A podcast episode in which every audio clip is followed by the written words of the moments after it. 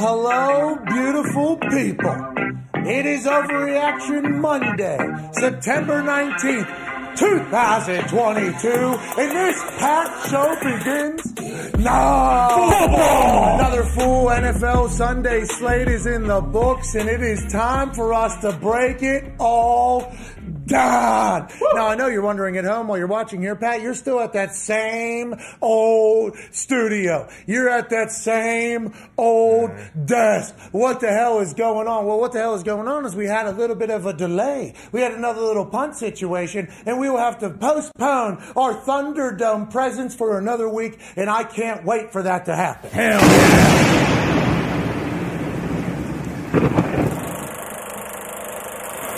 Boom. fucking time. A big old steaming bag of shit. Hey, go give him some five. guys, cold beer. This thing flying around here. Go, turn the lights off. Carry me home. Three. Ladies and gentlemen, we are live from the FanDuel Thunderdome on this beautiful, momentous, glorious occasion that will be remembered as the time we couldn't get the mic on in time because we're in a brand new facility, in a brand new home with 25 cameras. This thing is packed to the gills with greatness. We can't thank you enough for joining us here on this Overreaction Monday, September 19th, 2022. Yes, we have an entire Sunday slate to chat about where records were broken. There was the first time in 2,332 NFL games where something happened. We'll have to talk about that. There's big time comebacks. There was marvelous play and shitty play. We'll talk about all of that and more from our brand new home here at the FanDuel Thunderdome. Joining me on this stage that is too big, too nice for what we actually do on the day to day. The Toxic Table at Boston Connor at Ty Schmidt. Boys, new digs, same old doofuses. That's right. Bingo. We made it. We finally made it. Like you said, we've been pushing it off, pushing it off. We've kind of got little bits and pieces of what this is going to be like. It's fucking unbelievable that we get to work in this place every day. Hey, I, listen, this is our first day working here. Uh, can't wait for everybody to get the fuck out of here Sure. except for us. That'll be fun. Uh, but with that being said, there's a lot of people to thank for this glorious place that we have. There's a lot of surprises still to be uh, kind of unveiled in here. Mm-hmm. New studios. We have an entire basketball court. We have like a sports book set up right over here. Nine TVs. Unreal. Got to watch games in here yesterday. It was magical. Obviously, Nathan and Matt. I believe Nathan's company did that entire thing. Mm-hmm. Big thanks to you, Nathan. Thanks, Nate. boys. Big thanks to the people that set up this entire studio. Uh, there's Vig, uh, Deepak, What? a guy named Derek, uh, and Austin, and a Doug that's currently filming us from his phone right now, even though there's 25 cameras here, and he potentially could be doing something else that he's supposed to be here for. But we appreciate all of you yeah. So much. boys. Thank you for everything. Uh, to the construction people, including Sean that oversaw everything, and there's way too many people to say thank you to. This was like a 16 to 18 month project. Hired over 70 to 75 different people in numerous different trades. We're very honored and thankful for that. But we know there was a lot of headaches, a lot of setbacks. Thank you all so much for all your fucking hard work. Thank you, workers. Uh, thank you to the church that got turned into this Thunderdome because this place is glorious. We are very lucky to be here, very thankful to be here, and uh, we have the greatest job in the world. And the fact that we can even do this is all because of you motherfuckers that watch every single day. You are the greatest humans on earth. You need to remember that forever. Uh, we'll forever be indebted to you, and uh, we hope this show can only get better and better. Today's show is a packed one. Hell we yeah. have Rap Sheet joining us in a little bit to chit chat about all the fallout from yesterday. Ooh, Trey Lance, broken ankle. Oh, Whoa. Sorry about it. So sorry about it. Hey, honestly, it is terrible anytime Terrible. somebody loses an entire season, let alone whenever it was their first time starting. Uh, to go out like that, absolute buzzkill. But Jimmy G, that's why they keep him around, right? Perfect. John Lynch and uh, Shanahan look like absolute geniuses. We'll talk to Rapoport about the fallout of that, what the future is going to look like, not only in that particular situation, but many others as well. We'll also have Matthew Hasselbeck joining us. What? What? Yeah, a new segment debuting called Let's Run It Hasselbeck, uh, where he'll be breaking down some plays from yesterday. I think uh, Tua fans are going to enjoy Yeah. what they hear from Matt Hasselbeck. We went over it a little bit ago. It should be an incredible usage of our footage rights that we have from NFL Films this season. New studio, new life, new everything. Shout out to Boone, North Carolina. You guys Hell were yeah. awesome. Yeah. Shout out to this. Look at this fucking shit. It's brought all the papers from the uh, from the last from the last office. Every single one of them. A lot of people thought, you know, new studio, new desk. He is going to bring all the clutter. Wrongo.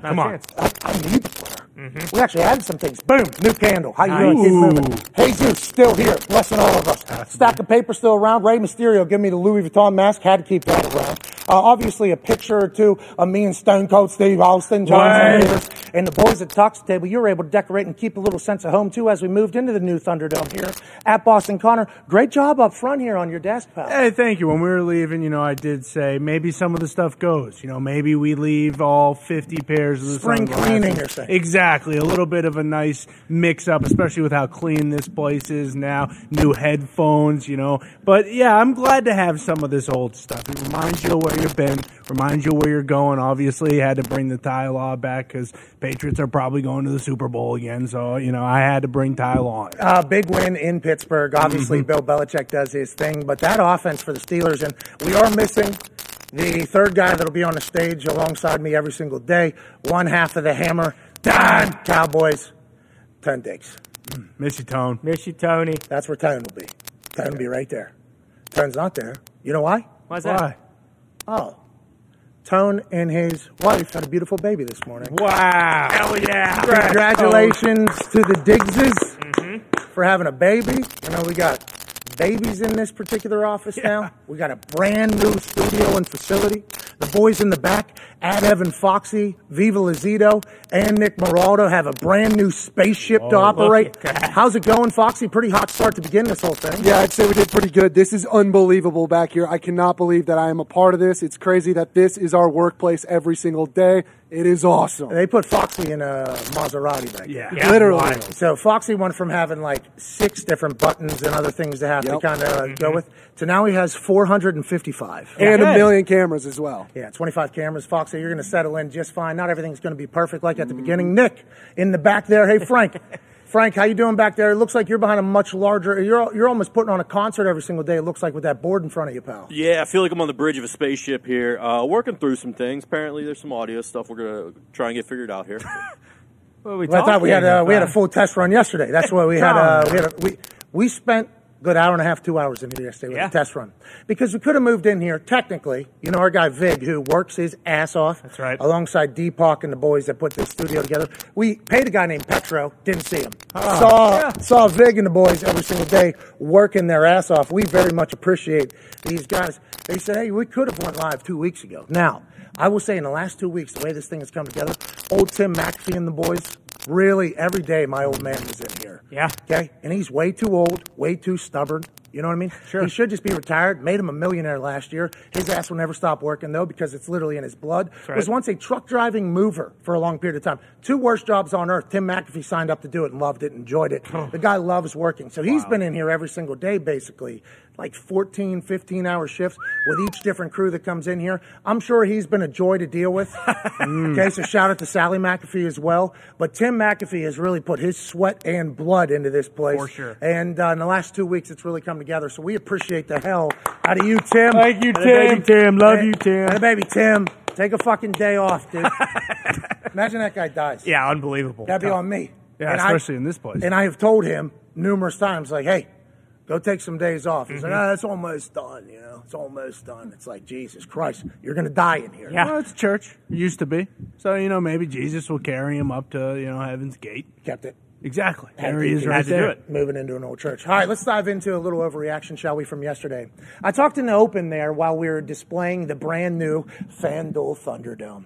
I talked about how yesterday in the week two NFL Sunday full slate. Now, there's two games still tonight, so there wasn't as many games yesterday as there had been in the week past. Now, tonight, obviously, the Titans and the Bills will clash. Yeah. That's up there in Buffalo. That should be fantastic. That's on ESPN, I believe. Then on ABC, you have Vikings Eagles. Can't wait for that. Matt Hasselbeck will come in and break down some film that we need to watch for that game, so we know going into gambling, so we can keep maybe our super boost Hell yeah. hot. We hit yesterday. Uh-huh. We hit yesterday in a big time way. But I think yesterday the story is going to be tale of two halves for a lot of different teams. Yeah. The 2,331 NFL games that had happened before, and then it got the streak got broken was leading by 13 with two minutes left or less.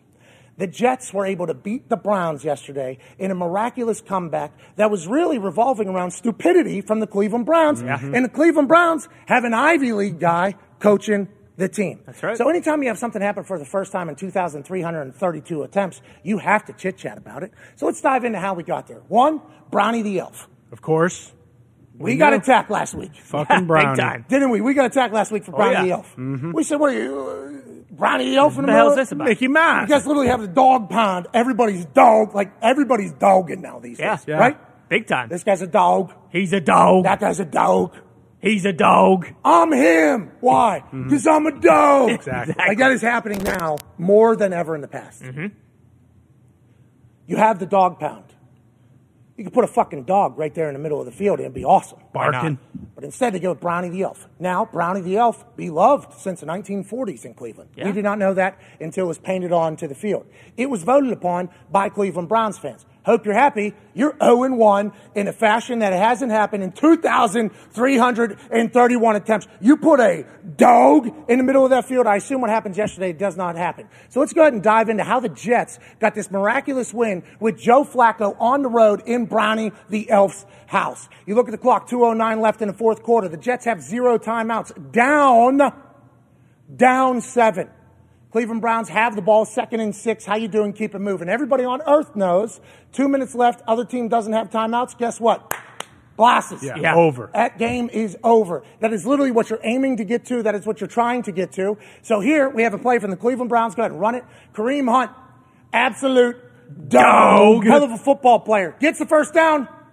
Goes out of bounds. Ah, Kareem. Now he was obviously dancing on the edge, but if he falls down in bounds right there, they're kneeling it out. Congrats to Jacoby Brissett for being an undefeated quarterback with the Cleveland Browns when nobody could have expected that. Mm-hmm. Instead, Kareem Hunt gets first down, runs out of bounds. We got to stop the clock now. We got to do this shit again. So the very next play, Cleveland Browns up seven against the New York Jets. Brownie the Elf's first game this way. Actually, I guess on the field in Cleveland. First and 10 from the 12, so you can still get a first down. Nick Chubb, absolute dog. Dog. Oh, yeah, dog, too. Three tuds on the day. This being his third. Shaking, giving magic. First and 10, bus outside. Uh, get off of me. How you doing? Keep it moving. Were the Jets doing no moss? No, they were not. They were trying to tackle him. And Chubb goes in for his third tud as opposed to falling on the one yard line. Once again, Kevin Stefanski, genius. Yeah. Andrew Berry, genius. This is a win, clearly, for the Browns on two separate occasions, on back to back plays in the huddle. All we're saying, first down, get down. First mm-hmm. down, get down.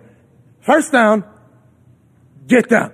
We're kneeling this motherfucker out. We're celebrating with Brownie the elf. Everybody's going to call us stupid for uh, putting a goddamn elf in the middle of our field. We just beat the Jets because we did it our way. We're a bunch of dogs. Instead, they go and chase the bone right into the end zone. Oh my God, now we have life. Joey Flacco, he's not going to be able to do it, is he? No. Wrong-o! Joey Flacco, you give him a little opportunity, second and one at the 34. He, he can still sling it. Uh, yeah. Yeah, I'd say. Now, busted coverage, jogging. It's all right. We're up 13, minute 24 left. No big deal, right? Don't mm-hmm. matter. No big deal at all. Joey Flacco made a living out of these types of deep balls, blown coverages, pass interferences. He's bringing his sweetness, his eliteness to the New York Jets and getting them a big time play. Now all of a sudden you're down. One score, hmm. down six. That's it. Well, got to get an onside kick. Ain't nobody can Yeah. get a motherfucking onside kick anymore with the way the rules are. No run up, nothing like that. Not a chance. Braden Mann says, "How you doing? Keep it moving."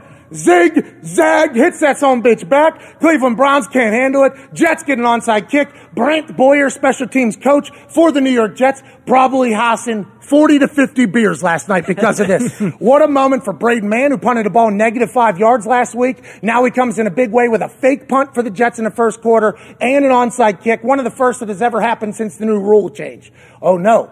Joey Flacco, down six, with time left, no timeouts. How's Brownie the elf? Is he shitting in his little elf pants, or you think they're still very confident? Nah, they're good. You still got to go down and score a touchdown. No chance. Well, don't you worry about it. They get down to the fucking 15 yard line on that Browns defense. It's supposed to be unbelievable in just a matter of seconds. Third and 10 on the 15, have to score a touchdown, down six. Joey Flacco does what Joey Flacco does and finds the wide open guy, bang, walking into the end zone. Game's tied because Cleveland Browns missed an extra point just a little bit ago on Nick Chubb's walk in touchdown, Yikes. in which he should have fell. And Turns out that's all she wrote. Yeah. Ends up being a game sealing interception at the end. Jets do the first, get the first win in 2,332 attempts uh, for being down 13 with two minutes left to win that game.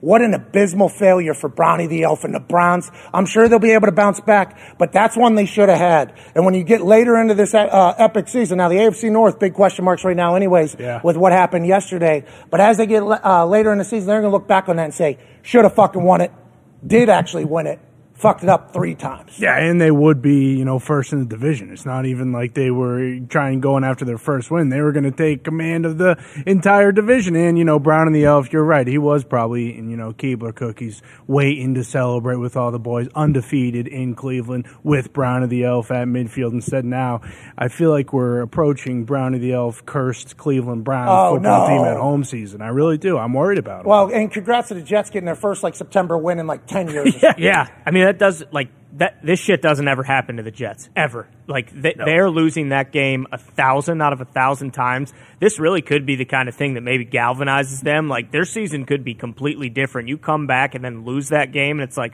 all right, whatever. We're probably going to go zero and seventeen. You see Bob Saleh, you know, getting ready to just knock out whoever came in within arm's reach. Like His get back coach, hilarious. Oh, yeah. guy never stood a chance Ever. after they won. I mean, th- this could really like you know kind of set them up moving forward. It probably won't, but it could. Still the Jets. Yeah. Yeah, still, Jets is still the Jets. But I think what Tone would be saying if he wasn't celebrating with his baby right now, congrats to the Diggs' on. there you go, Congrats, Diggs. Tony. Good work. We miss you, Tone. We do. Diggs you say the Browns is the Browns. Exactly. Because the Browns should have 2 0 record right now with Jacoby Brissett as the quarterback, who they are paying next to nothing. Mm-hmm. They got a $40 million quarterback just chilling on suspension right now, which a lot of people are against. And instead of, you know, stealing one, it goes the complete opposite direction. What are the Browns going to be? We shall see. There was two other miraculous comebacks yesterday. We're talking about game of two halves in numerous games because a lot of the games yesterday, we're going to say it, looked boring as fuck. Oh yeah, For a big while. time. Fresh off of that college day on Saturday, where App State gets a big win on a Hail Mary and boom, Come that on. place goes bananas, and other miraculous endings and the games being close.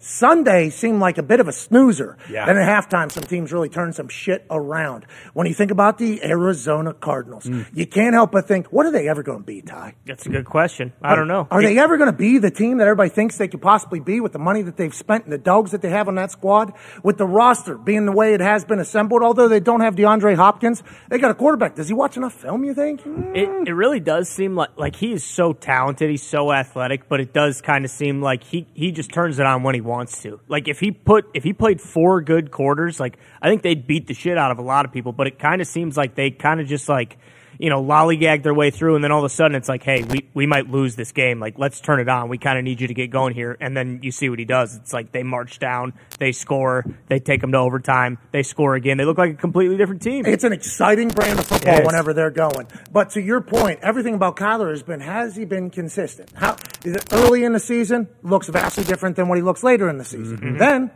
we all know what happens when Call of Duty drops. That's right. right. Call Falls of Duty drops, cliff. you're not going to win. no, Like football doesn't really matter anymore. Update comes Call of Duty, brand new gun you get to Yeah, shoot. double Well, XP double XP. weekend. we Yeah. got to figure that. Is that a gun? Is that No, what that is? I mean, Yeah. you get bonus points. You get some of the cooler guns faster because it's double XP. It's pretty cool. I couldn't even imagine if they dropped a brand new gun on that thing. Oh. Kyler would probably be out for three, four weeks. I mean, that is actual uh, research analytics on Kyler's career when those things happen. And I've been a guy that have, I have lived and died with Kyler Murray. Oh yeah, yeah. I bet on him all the time because I don't think there's a lot of humans like Kyler Murray. I'm a big bet on the anomalies guy.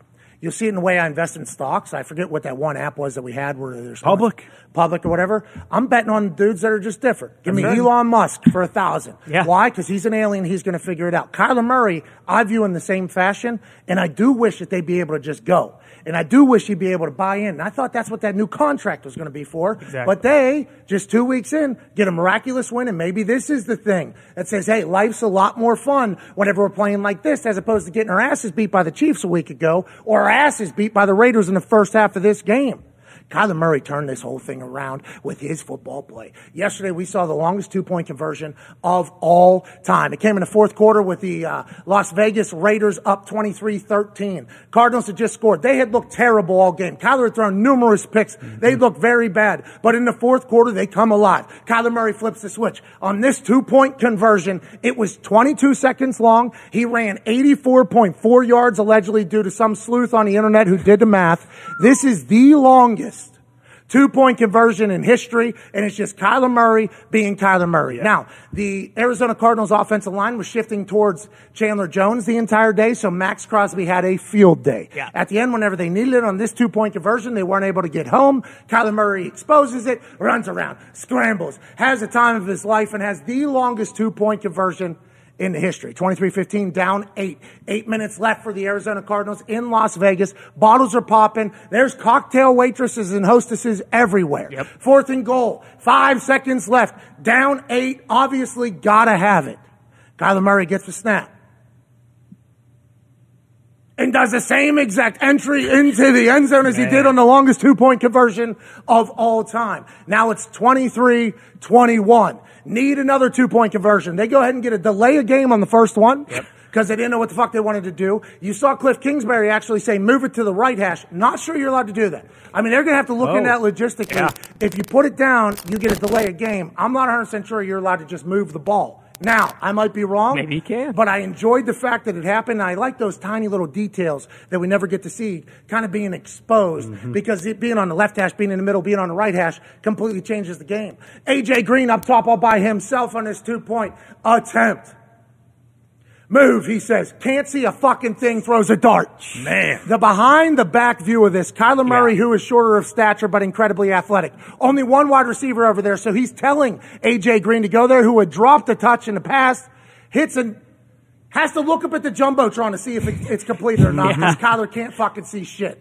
This is what people talk about whenever they say it's hard to be a- an undersized quarterback unless you can find your windows and be precise. He's looking at the jumbotron to see if he can even see it because there's guys standing in his way. come on, AJ. Unbelievable ball. Unbelievable athleticism to make this thing extended. Unbelievable throw to get this thing to overtime. Overtime, they're not able to score, and neither are the Raiders. The Cardinals defense shows up in a big way and makes a obviously a massive fumble on Hunter Renfrow here, who seems to be so damn quick. Boom! Ball's out.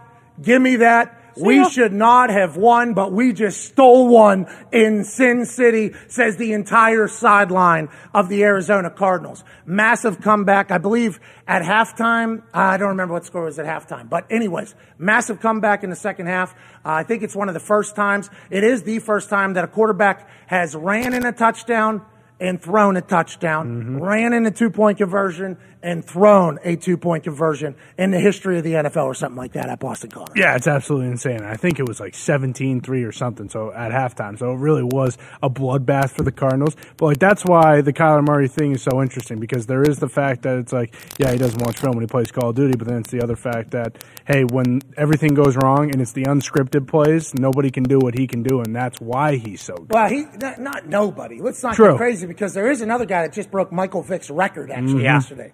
Lamar Jackson in another. Give me my motherfucking money outing. No Yeah. kidding. Okay, watching Lamar Jackson play football the last two weeks. Now, last week was against the Jets, but Still, Still. Jets just beat the Browns. Yeah, good That's right. team. Pretty big deal. I mean, pretty big deal. Lamar Jackson yesterday becomes the first player in NFL history to have a 75 yard passing touchdown and a 75 yard running touchdown. And you might wonder about that 75 yard running touchdown, why it's such a big deal. He added 18 pounds this offseason. This motherfucker's running around looking like a linebacker, outrunning corners who have a 15 yard head start on him. Lamar Jackson is still the alien that we think he is. And here he is on a third and two. Third quarter. See you later. He's got 60 pounds on that guy that's chasing him right there. No big deal. He's into the end zone with a front flip. Obviously, it's the same type of like play action come across, open it up. If he sees a hole, he takes the hole. Melvin Ingram having trouble there keeping up, even though he mm-hmm. would come up big in the end of this game. Lamar Jackson was on track to have maybe the greatest football game in the history of football games. Sure. Yeah. His passer rating was perfect. Mm-hmm. Yep. He had a dime to a guy named Bateman across the middle where he put it in only one spot and one spot alone. That was a spot where Bateman could catch it and 75 yards later do his dance, put that shit on mm-hmm. in the end zone against the Miami Dolphins team that were couldn't stop a damn thing early no. and looked like Lamar Jackson was going to be able to do whatever the fuck he wanted. But the story of NFL Sunday Week Two is what Not that. comebacks. That's right. It wasn't about Lamar Jackson having a perfect passer rating and doing things with his legs that no quarterback has ever done and breaking one of Michael Vick's records for the amount of 100 yard rushing games for a quarterback. Yep. He has 11, Michael Vick had 10. So that's where Lamar Jackson is. That's why when Lamar Jackson doesn't accept a deal that isn't the biggest deal, not even in the NFL, but in his own division, he can say, hey, fuck you, I'm not doing it. Yeah. But that'll get forgotten about because Tua showed up in the fourth quarter. The fourth quarter boys of the Dolphins, Wow. from waddling to cheetahing around, were fantastic. Tua just slices and dices in the fourth quarter. It was 28 7, okay, at halftime for this game. 35 13, I believe, mm-hmm. going into the fourth quarter. Everybody thought everybody was out, and Tua just came back and sat in the pocket and delivered rocks everywhere. I think this was Tua's coming out party. I think this was McDaniel who, in a press conference afterwards, said, "You know, I told the boys that I was hoping we face. Oh, what a bite, Gesicki, by the way. Uh-huh. Seemed to always be open. Yeah. seemed to always be open. And his gritty was absolutely terrible. Horrible. McDaniel, in the press conference afterwards, said, "I told the boys in the night before meeting that I was hoping." You know, we'd face some adversity because I like to see how the boys respond. This is his exact quote from the night before to the Miami Dolphins because the way he ends it is hysterical and I think talks about the culture that they're currently building down in Miami. I mean, we've been talking about it. We just um, had a game where we were able to have the lead the whole game, and so I, I the night before I I told the guys that um, you know I was really hoping that we'd get some off uh, adversity in this game, and like I want to see how we respond um, to a deficit, and apparently they just took me way too literal.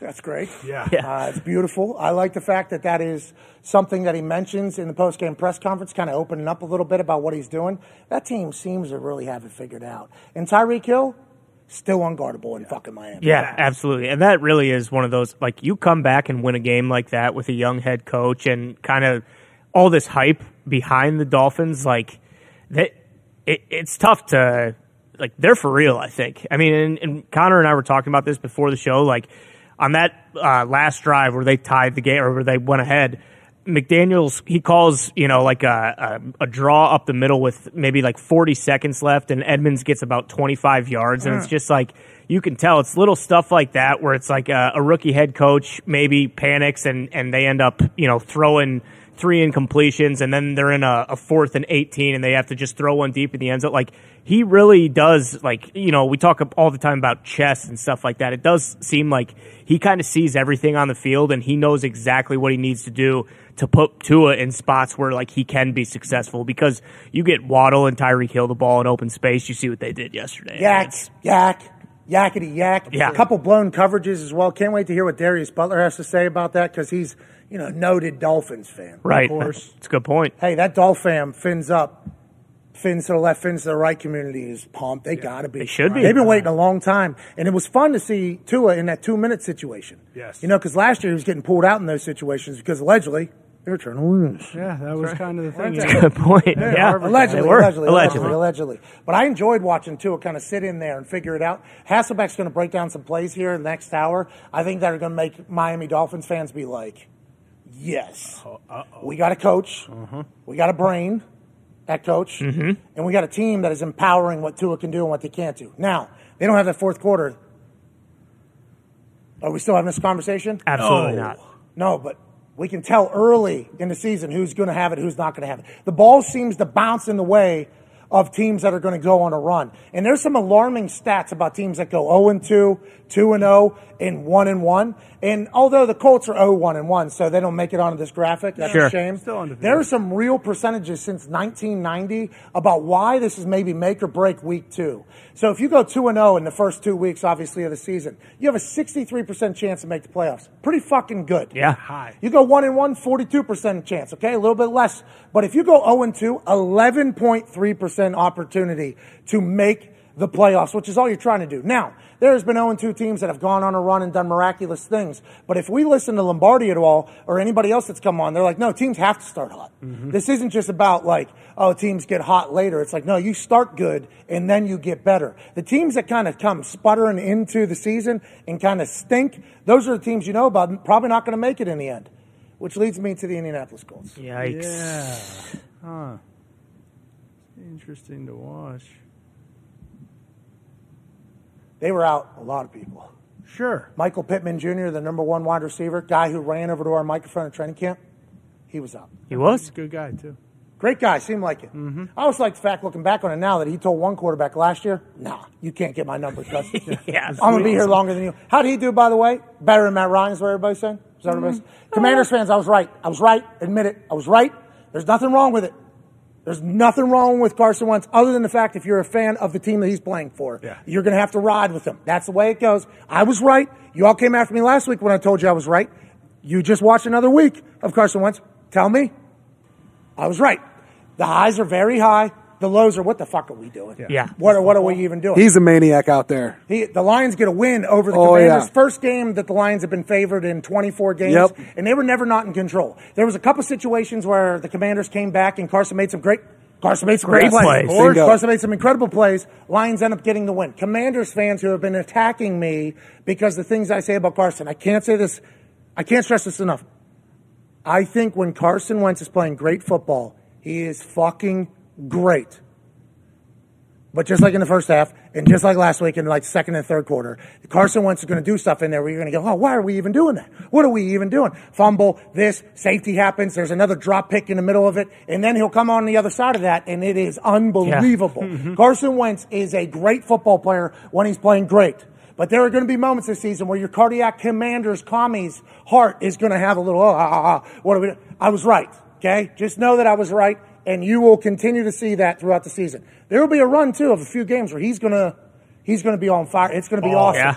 And hopefully this is the stop. The commanders are the stop where he just continues that forever once he does. Now, history tells us that that is not the case. Carson Wentz plays Carson Wentz football, but I am a fan of it, and he wants every play to be the best play of all time. So I have respect for it, admirable of it, but I'm happy he's not my quarterback, the team that I'm cheering for anymore, although I hope he has success. Now, the quarterback that I'm a fan of right now because he plays for the Indianapolis Colts. What the fuck is he doing? What what is now? Michael Pittman's not in. Okay, Michael Pittman's not in. He hasn't had all of his weapons ever on the field. We've talked about the team not having a lot of proven weapons, mm-hmm. and the team has told us we like our young guys. Young guys can't get open. Seems like the young guys can't get open. It's the men's league. weren't able to do it in Houston. Certainly weren't able to do it yesterday against the Jacksonville Jaguars down there in Duval. It looked.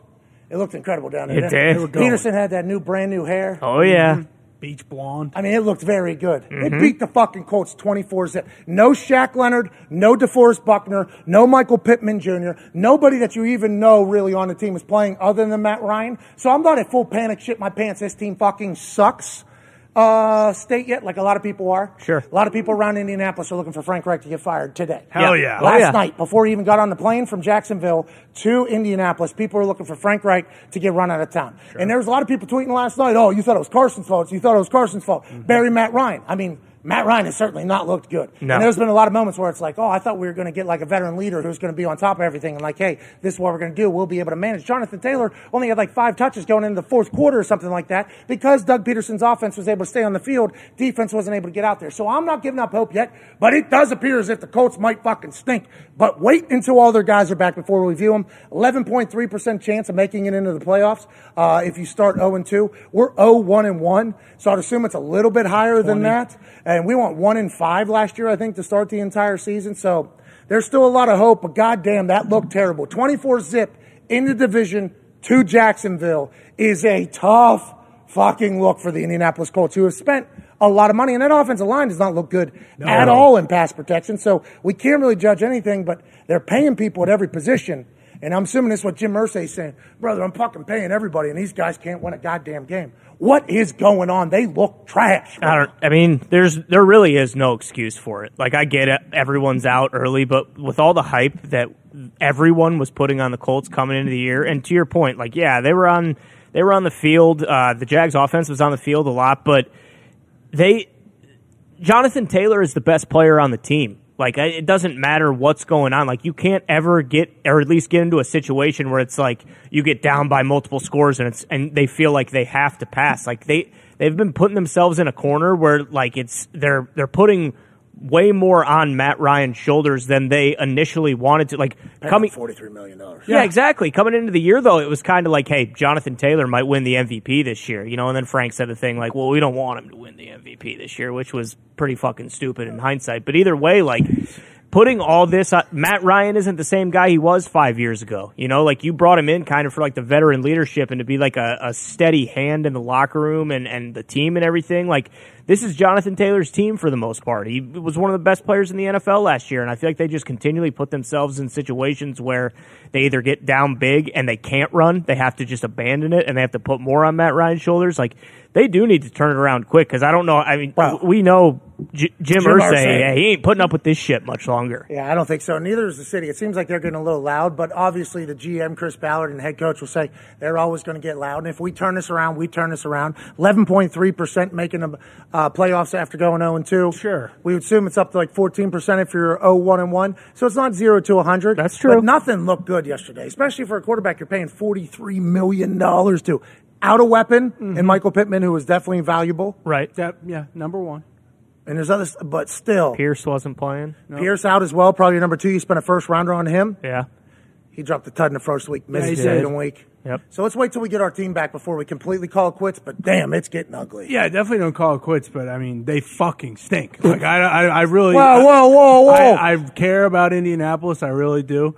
They fucking suck, and they need to change everything. Really, they're paying Matt Ryan forty three million dollars. I think you're better off with Carl at this point. Looking back at last year, and now, like, yeah, sure, they get down. You don't have to go away from Jonathan Taylor. You can run him 30 times and he should be run 30 times whether you're down by 10 or you're down by 20 like give him the fucking ball you think that's offense coordinator issue? We got I don't think it's offensive coordinator issue, and I saw it a lot. Fire that fucking guy, okay? I'm sorry. I like Frank Reich. I think he's a good Jeez, person. you're calling for jobs. Let's not get too I'm- I- negative again, here. again, This is what the people are saying, and you're saying. And the only reason I'm saying this is because my owner's telling me that, you know, I'm getting two Super Bowls by the time 2030 comes around. And there is not one game over the last two years where you're like, yeah, this team's going to go win a Super Bowl. This is Even though this they is a they team. tend they seem to be on paper built for one. Great team on paper. You got a good offensive line. You That, got a but they good don't. defense. But the offensive line doesn't look good at all. gets And granted, you know, the Jags might have a really good D line with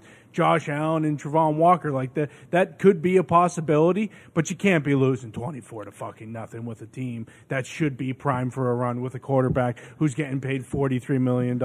You still have to pay other players on the team. Quenton Nelson just got paid. It's not like he looked like, you know, a game breaker like he did before. It's, it's just despicable to watch, honestly. All right, well we'll move on. It is. It was tough watch yesterday. Brutal. Feel bad for the city. I really do. And the people. We'll turn. They'll turn around. They'll turn They'll around. turn around. Yeah, they'll get CJ Stroud. Uh, we have some breaking news in the NFL due to this situation right here. So everybody saw the fight that happened yesterday between Mike Evans and obviously Lattimore. Yep.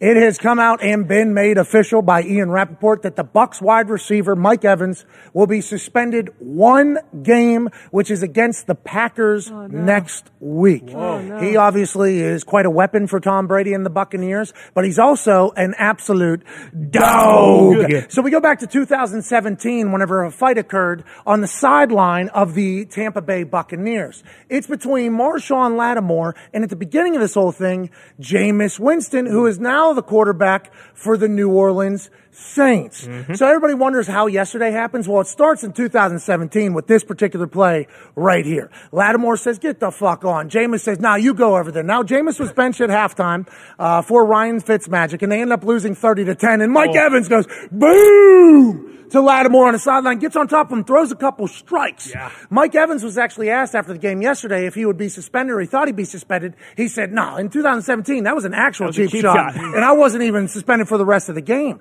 You go to yesterday now, where Marshawn Lattimore and Bruce Arians get into it on the sideline after a Scotty Miller incompletion, where it appears as if the Buccaneers think that Marshawn Lattimore was all over him. Bruce Arians and Marshawn Lattimore have a little bit of a give and take. Bruce still on the sideline, no headset. He's supposed to be a consultant. It looks like he's still acting as head coach down there. Then all of a sudden, Marshawn Lattimore tells Tom Brady something, and Tom Brady actually says, fuck you, bitch. And then Lenny pushes Lattimore, and then Mike Evans, boom! Oh. This time from the front takes down. A spear comes in from behind. Mike Evans ends up on the ground. But what a 15, 16 yard lead up to a double shot to the chest of Lattimore, which is a beautiful thing. Uh, Mike Evans was asked after the game, what am I supposed to do? It was Tom Brady. He, he pushed Tom Brady. What am I supposed to do? And uh, obviously, Tom Brady goes back for more. We saw this with Tyrann Mathieu in the Super Bowl. Leonard Fournette gets one. Then Tom Brady gets a push. Then Mike Evans said, "Motherfucker, did I not show you in 2017 not to talk to any of my teammates ever? I like that Lattimore's a dog. I like that Mike Evans sticks up for his teammates. Don't love that he's suspended for a game. I'm sure he won't either. Nor Tom Brady. The Bucs get a big time win in New Orleans, first time of Tom Brady's tenure. Uh, but now next week against the Packers, a big time NFC opponent. They will be without their number one wide receiver in Mike Evans. Joining us now, the man that broke that news, senior NFL insider for the league and the network itself, host of the weekly wrap up, Rap Sheet and Friends, us being the friends, he being Rap Sheet. Ladies and gentlemen, Ian Rapoport. Rap, what up, baby? What's going on? How are you? Rap, I want to. I want you to see what you look like in this studio right now, because this is what is happening Let here. Me see. Look at you. Look at you. Wait, I can't see. Ah, yeah. ah. God, I look amazing. Yeah, you sound terrible. You, You do, do, look uh-huh. amazing. You sound terrible. We are very Sound thankful. bad? Yeah, you sound really bad. Probably have to call you back, actually. Talk? Five, four, three, two, one. Yeah, got Yeah, to call yeah, back. yep, yeah, yep. sounds like shit. Got to figure that one out. Mm-hmm. Hey, Rap, you look good. Sound like shit. Yeah, that is so cool. Yeah, he looks. Yeah, Crystal Yeah, clear. that's unreal. this thing. Yeah. yeah. Like you see, like um, there's even a camera angle here from up over my shoulder. If I'm in a long sit down, like I'm Bob Walters, you can sure. actually get the shot over my head to the thing. Mm-hmm. 25 cameras in this place. New studios to be unveiled uh, as they come in. We're not completely finished with this place, believe me. No, Very no. close though. A lot of empty walls. Yeah. A lot of empty walls. Gonna have to get this stuff place decorated. That's our spot, Though. I though. didn't even know there was a camera up there. yeah. Oh, yeah? Yeah, it's uh this one right here. Yeah, Yeah. Hey, how you doing? Tucked away back there. Good to see you up there. Look at that. Rims are very stiff. Oh, they are. Gonna Very, very those in. stiff, but the nets make a sick sound. We were running, uh, Ty and I yesterday during our test, we were running a little, uh, up Little and three man weave, yeah. yeah, running a little weave guys, back and but- forth. It was awesome. Yeah. Very tired. Very, very winded. Oh, ladies and gentlemen, joining us again because he is going to have to get out of here relatively soon. Ian Rapoport. All right, this is better. Oh, much- there we yes, you sound much, much Let's better. go. Uh, let's get right into it. Mike Evans suspended a game. Even he mentioned that in 2017, when he actually blindsided Marshawn Lattimore, he wasn't even kicked out of that game or suspended. How come this took place? What do you think went into the ruling, Ian Rapoport? All right, so here's the ruling from Jon Runyan, which we just got this letter that he wrote to Mike Evans, uh, basically saying uh, Evans is prohibited from unnecessarily running, diving into, cutting, or throwing the body uh, against or to a player who is out of the play. Um, basically, what he did uh, is contrary to the general understanding of the principles of sportsmanship, which is not nice. Um, Runyan wrote, after the play, you were walking toward the sideline. You noticed your teammates engaged, which you discussed. You violently threw your body and struck an unsuspecting opponent, which was part of the confrontation. You knocked your opponent to the ground, and the melee ensued. So basically, saying that Mike Evans is the reason for the big melee, which, if you watch, yeah, I mean, yeah. Yeah, but if it Um, wasn't Mike, it would have been somebody else because it's Tom Brady. Right. So I think that is probably something that Mike Evans was trying to relay Right. back to Runyan, former player, right? Runyan, former player for sure. former player, but takes this real seriously. Um, but I would also say for Mike Evans, this is not like 2017 because he's now a repeat offender. So this is his second suspension for something. s- I mean, similar, same guy, right? Um, and I think it's pretty safe to say him and Marshawn Lattimore are not exactly the greatest of friends. Yeah, I think so. potentially. I think you're right. Yeah. Um, so a lot that's went into this, but his history was a part. Two great athletes. Yeah.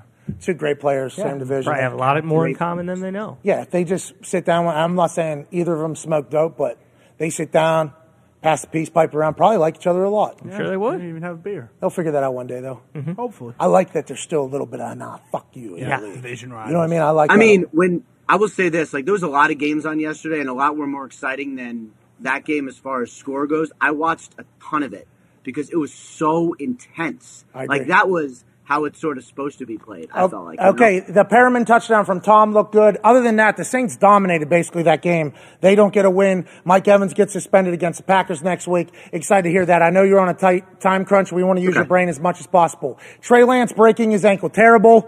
Moment of silence for Trey Lance having two uh, healthy ankles that pass. This figures out the situation for the Niners, right? They have to be thankful that this whole thing kind of took place. Not that a guy got hurt. Never want to see a guy get hurt. But now Right. there doesn't have to be the, like Kenny Pickett chants that are happening in Pittsburgh. If Trey conti- Jimmy came in, picked up right where he left off, threw a couple touchdowns, the team seems to like him. Now they can delay hmm. this decision another year. Not that anybody's happy Trey Lance got hurt. I'm not saying that, but it has made it pretty easy for the Niners almost, hasn't Yeah. it? R- right. Off the top, it's bad. It's all bad. And like for Don't like Trey it, Lance, yes. who gets this big opportunity, it, the timing could not be worse because it's going to be the whole year of Jimmy now. And like, I hate to say this, but you watch the field, you watch him come in, and it felt like everyone was like, like the pace picked up, the level of play picked up. Like he looked good. They looked good as an offense. Like, and I know how well liked Jimmy is in the locker room. Not saying nothing about Trey, but I know how well liked Jimmy is in the locker room. Like, I imagine this will be pretty seamless. Look, they're a good team. They got a good roster. There is a chance that he leads them to the playoffs again, just like he led them deep in last year and a couple years ago to the Super Bowl. It at least opens up the door to like what is going to happen next year if Jimmy comes in again and leads them to the playoffs again when you have Lance who has barely played in two years, unfortunately. Any other injuries around the NFL that are notable here, either tonight or from yesterday? Uh, tonight, the big one is Gabe Davis. Um, Okay. he sprained his ankle in like almost like not a walkthrough, but almost a walkthrough on uh, Saturday, I believe it was. Yeah, Saturday because they play Monday. Um, I would say he's real questionable for tonight's game. Damn. They'll give him a chance, but it does not sound good. So, like, if you have him in fantasy, I probably would not play him. Yeah, or anytime touchdown scores for Yeah, good to know. Right. all of us. I mean, I'm not. Whatever you do there, like if you want to not include him in that stuff, that would probably be a good idea. yeah, because he does score. He does. A So take him out of the parlay because probably not going to Yeah. play, is what you're saying. I, yeah, I don't know anything about your parlay. You do. but probably makes sense. Yeah, you have a brain. Oh, sorry, fantasy, fantasy, Ian. Fantasy. Fantasy, yeah, no, fantasy is very different. Connor, your Um, question for Ian is so how- go, go ahead. Yeah, more, just two more quick injuries. Yep. James Conner probably going to be okay with an ankle. That's pretty minor. Leonard Williams getting an MRI, maybe miss some time, but probably not more than one or two weeks. So those are kind of the main ones today. relatively healthy. Not Trey Lance, terrible. Quarterback goes down. That's not great. Franchise quarterback goes down. Relatively healthy Sunday. Uh, it sounds like. Yeah, I mean, except right, obviously Trey Lance. Oh, and then a couple Broncos. You got Jerry Jeudy who hurt his sternum, his Oh, chest.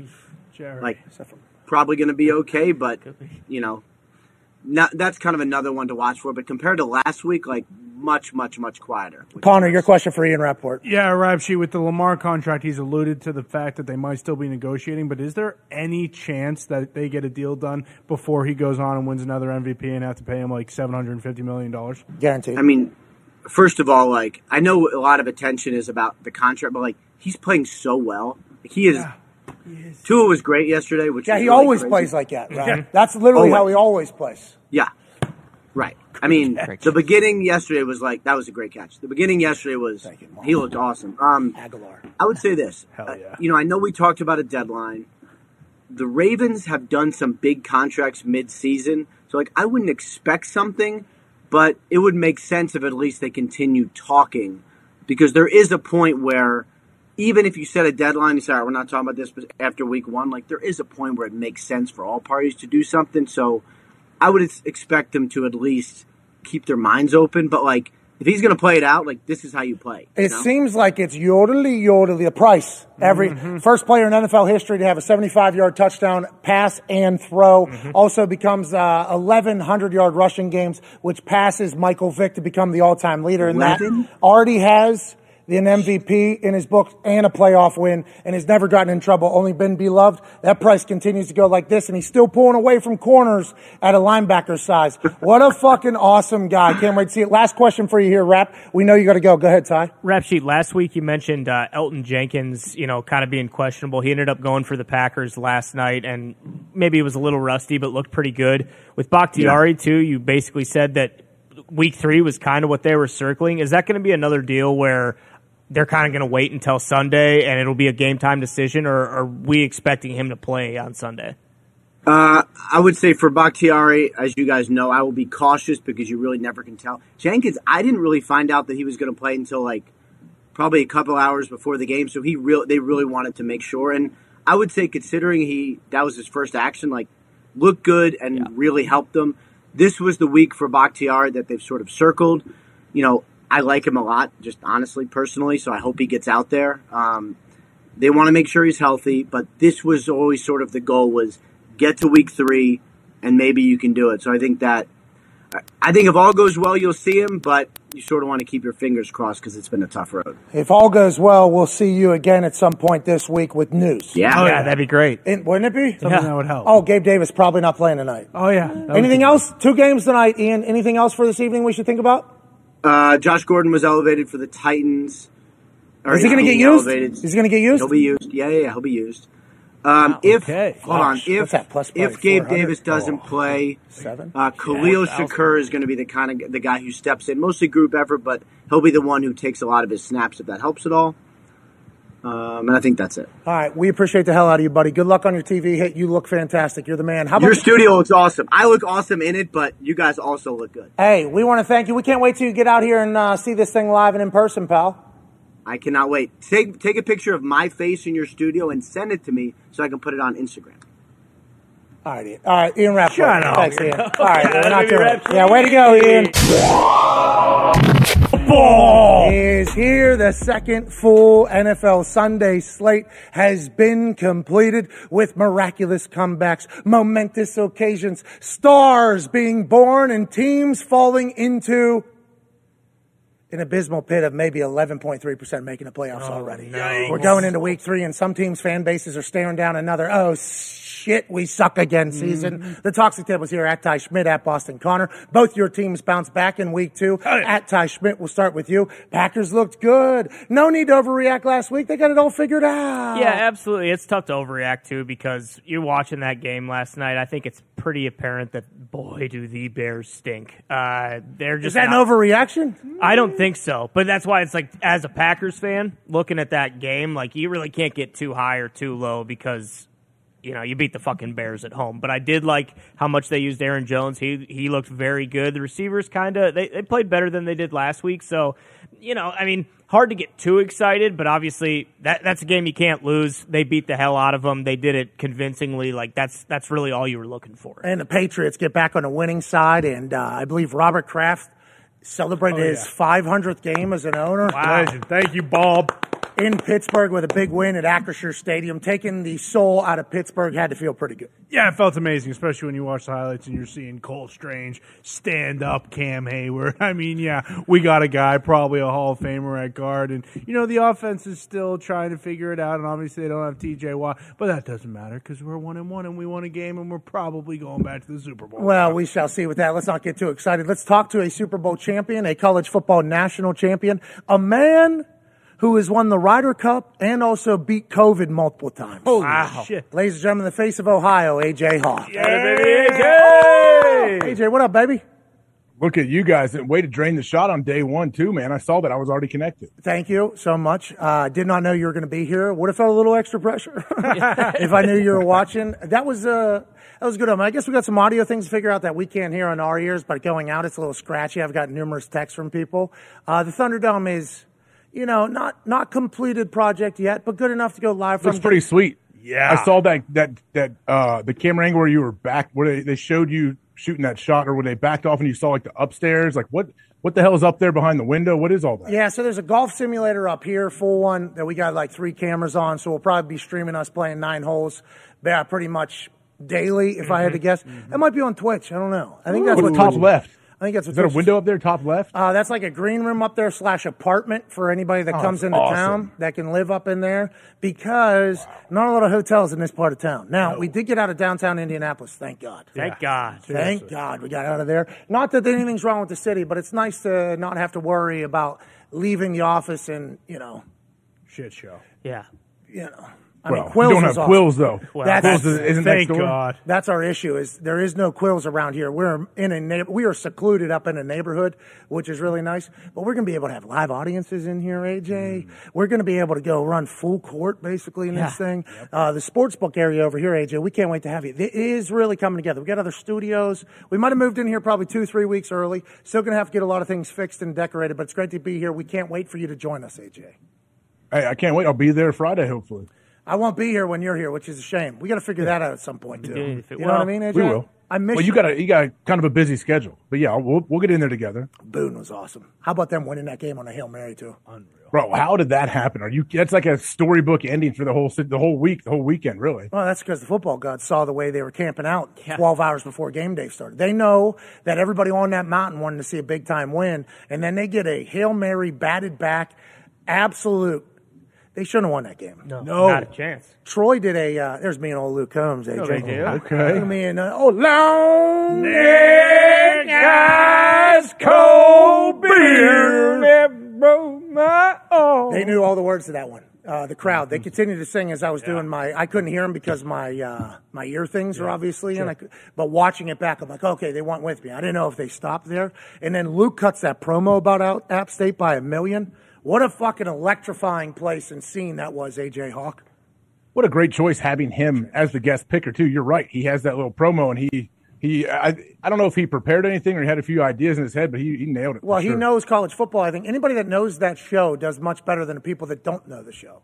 So, like uh, Jack Harlow even said on the show, "Oh, "I'm a college basketball fan, not even really a college football fan." So I'm, I'm sure he's seen game day, but he has no idea about game day. Then you get Hangman in there. Hangman was like, "This is an honor to He be. knew. Hey, thi- Legend. this is an honor to be on this show. Drinking a beer before he comes on, he brings the mullet. Like he he got the show. You know what I mean? Like he understood what game day was, the importance game day has. And then Luke Combs, noted college football fan, noted game day fan. He knew exactly what we were looking for, and he goes in there and kills. And by we, I'm talking about fans, not people on there. And as I'm sitting next to him, he, I'm like, oh, this guy's prepared, ready to go.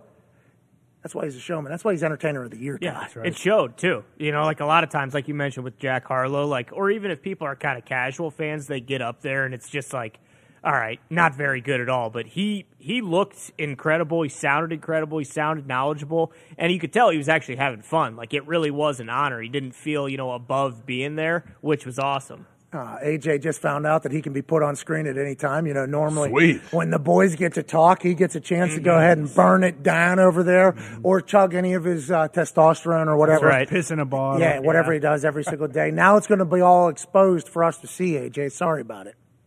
Yeah, that's all right. Good. I mean, look at this professional studio you guys have. What a setup. Well, we got to decorate it a little bit more. That is something that's missing. We got Cuzzo the Buffalo in the top corner. He has made it from the original office, which is really good news. But this whole area is wide open. There's like a bunch of, it's really a blank canvas. It is. Mm-hmm. This entire place that we're going to have to decorate. It is. We're going to have a robot camera here. Yeah. That you're going to control. Yeah. You mean he's going to be like like an actual robot, like in Rocky Five, where you can, can run him around? He, I don't think it's a smart fucking thing. I No, think, I think it's a very dumb robot. Yeah. I think we program it. On a track, right? It's going to be on a track, yeah, like Thank God. Dolly. Steven Spielberg right down here. coming in here and laying it coming all the way around. So whenever Matt Hasselbeck will join us later, we'll break down uh, the "Let's Run It" Hasselbeck Back. uh, thing. There will be like a, a, a dolly robot thing that'll shoot from us and then spin right to Hasselbeck on there. Yeah, we're gonna, you know, might as well. You know Might what I well. mean? Might as well make it a place that is hilarious and epic to go to. Let's talk about hilarious and epic. Let's talk about some of those games like, uh, yesterday. We covered obviously the big comebacks, but we haven't heard AJ Hawk's thoughts. Brownie the Elf completely defeated in Cleveland as painted on the field for the first time in 2,332 games. AJ Hawk, a team that was down 13 points or more with two minutes left in the game, came back and win, and that's Joe Flacco. And the Browns had numerous opportunities to win it, AJ. Bad football, low football IQ over there. Is it Brownie the Elf's fault, or what do you think uh, is going on in Cleveland, AJ Hawk? Well, I, yeah, obviously they had the chance. They they could have found a way to, to stay in bounds, run that thing out. But also, what what's with all the free runners? Like, have they had any kind of explanation on why you have free runners in the most important part of a game? I mean, that, not only do the Brownies have to answer that question, I would assume that the Ravens are answering that question as well with Tyreek Hill getting behind the defense numerous times. I guess the first touchdown to Tyreek is actually called a fuck it play. Mm-hmm. I believe it's actually Yeah, called a fuck saw it play. McDaniel said, if we're in trouble or spirits are low or morale is down, we have one play that we call the fuck it play where it's just everybody loves it.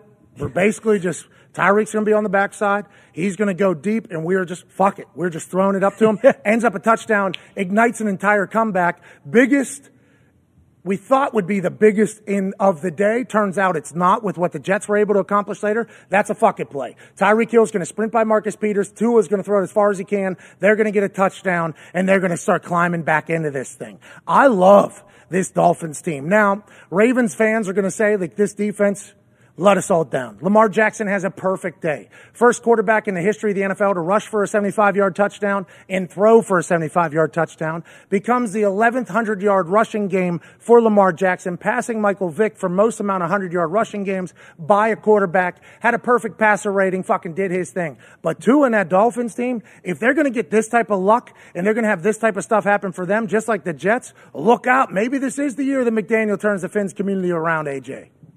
Yeah, I guess. I mean, it was an awesome game. I, I definitely didn't think that they were. You watched that at the end of the first half, you're like, all right, here we go. Like this, are we going to start subbing dudes in? Like you almost felt that. And then, of course, what the Dolphins are able to do was unbelievable. Every te- I feel like every game, especially late in the afternoon, here we go. Let's just crazy, weird endings. Teams coming back. The Falcons almost find a way to get a win. Like what a day. Yeah, and that's LaFleur actually referenced that in his interview on Sunday Night Football. He said, You saw what happened today. There was a lot of first half teams and then second half teams. We got to go and put them away. The Packers did just that. What did you see from the Packers last night that made you go, You know what? This fucking team's back. You know what I seen? Hey, Aaron can still spin that thing, pal. Oh, yeah. I don't think he got a lot of opportunities in week one, you know, because they're still figuring a lot of shit out and all that. Lazard being back, I think, helped the mental fortitude a little bit. Jenkins playing, obviously, good news. That ball to Lazard that was actually incomplete, that he put up, that was rising from like 25, 30 yards. This dude's on ayahuasca four weeks ago. Now he's just slinging that thing around. Still got the spin, still got the touch. Feels like they got the swag back too. What did you see from your Packers last night that made you go, okay, let's go on a goddamn run?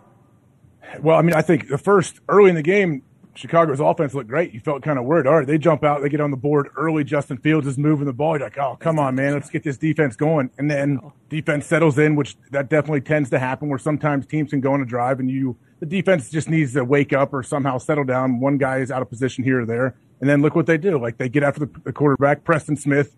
Great game. I think he was a game wrecker the whole time, and they pounded the ball too. Aaron Jones is awesome. You can throw the ball out of the backfield of those guys, and you have AJ Dillon as like a change up bruiser. Like, come on, how do you stop it? Aaron Jones' touchdown was in our super boost, and we knew that was going to happen when LaFleur came out and said, Yeah, I'm disappointed with how much we got the ball to Aaron Jones. Aaron Rodgers said, Yeah, can't have that happen where we're paying this guy. Andy's Aaron Jones. We only give him eight touches. We knew we were going to see a lot of Aaron Jones. 200 yards rushing by that tandem there. 132 from Aaron Jones. Another, what, 68 or whatever from uh, A.J. Dillon. If you can get the run game going like that, and we kind of knew it was coming, I guess Chicago didn't, they're going to be untouchable this year, don't you think, Ty? I mean, you would think so, and I think AJ would be able to speak to this a lot more in terms of the defense. There was that play late where the the Packers ended up having a goal line stand. Quay Walker, the rookie they drafted from Georgia, being able to close on Justin Fields Speed. and that, they Yep. they No. I can't ever remember them having a linebacker who actually had sideline to sideline speed like that. Like it's kind of been what they've missed for a really really long time.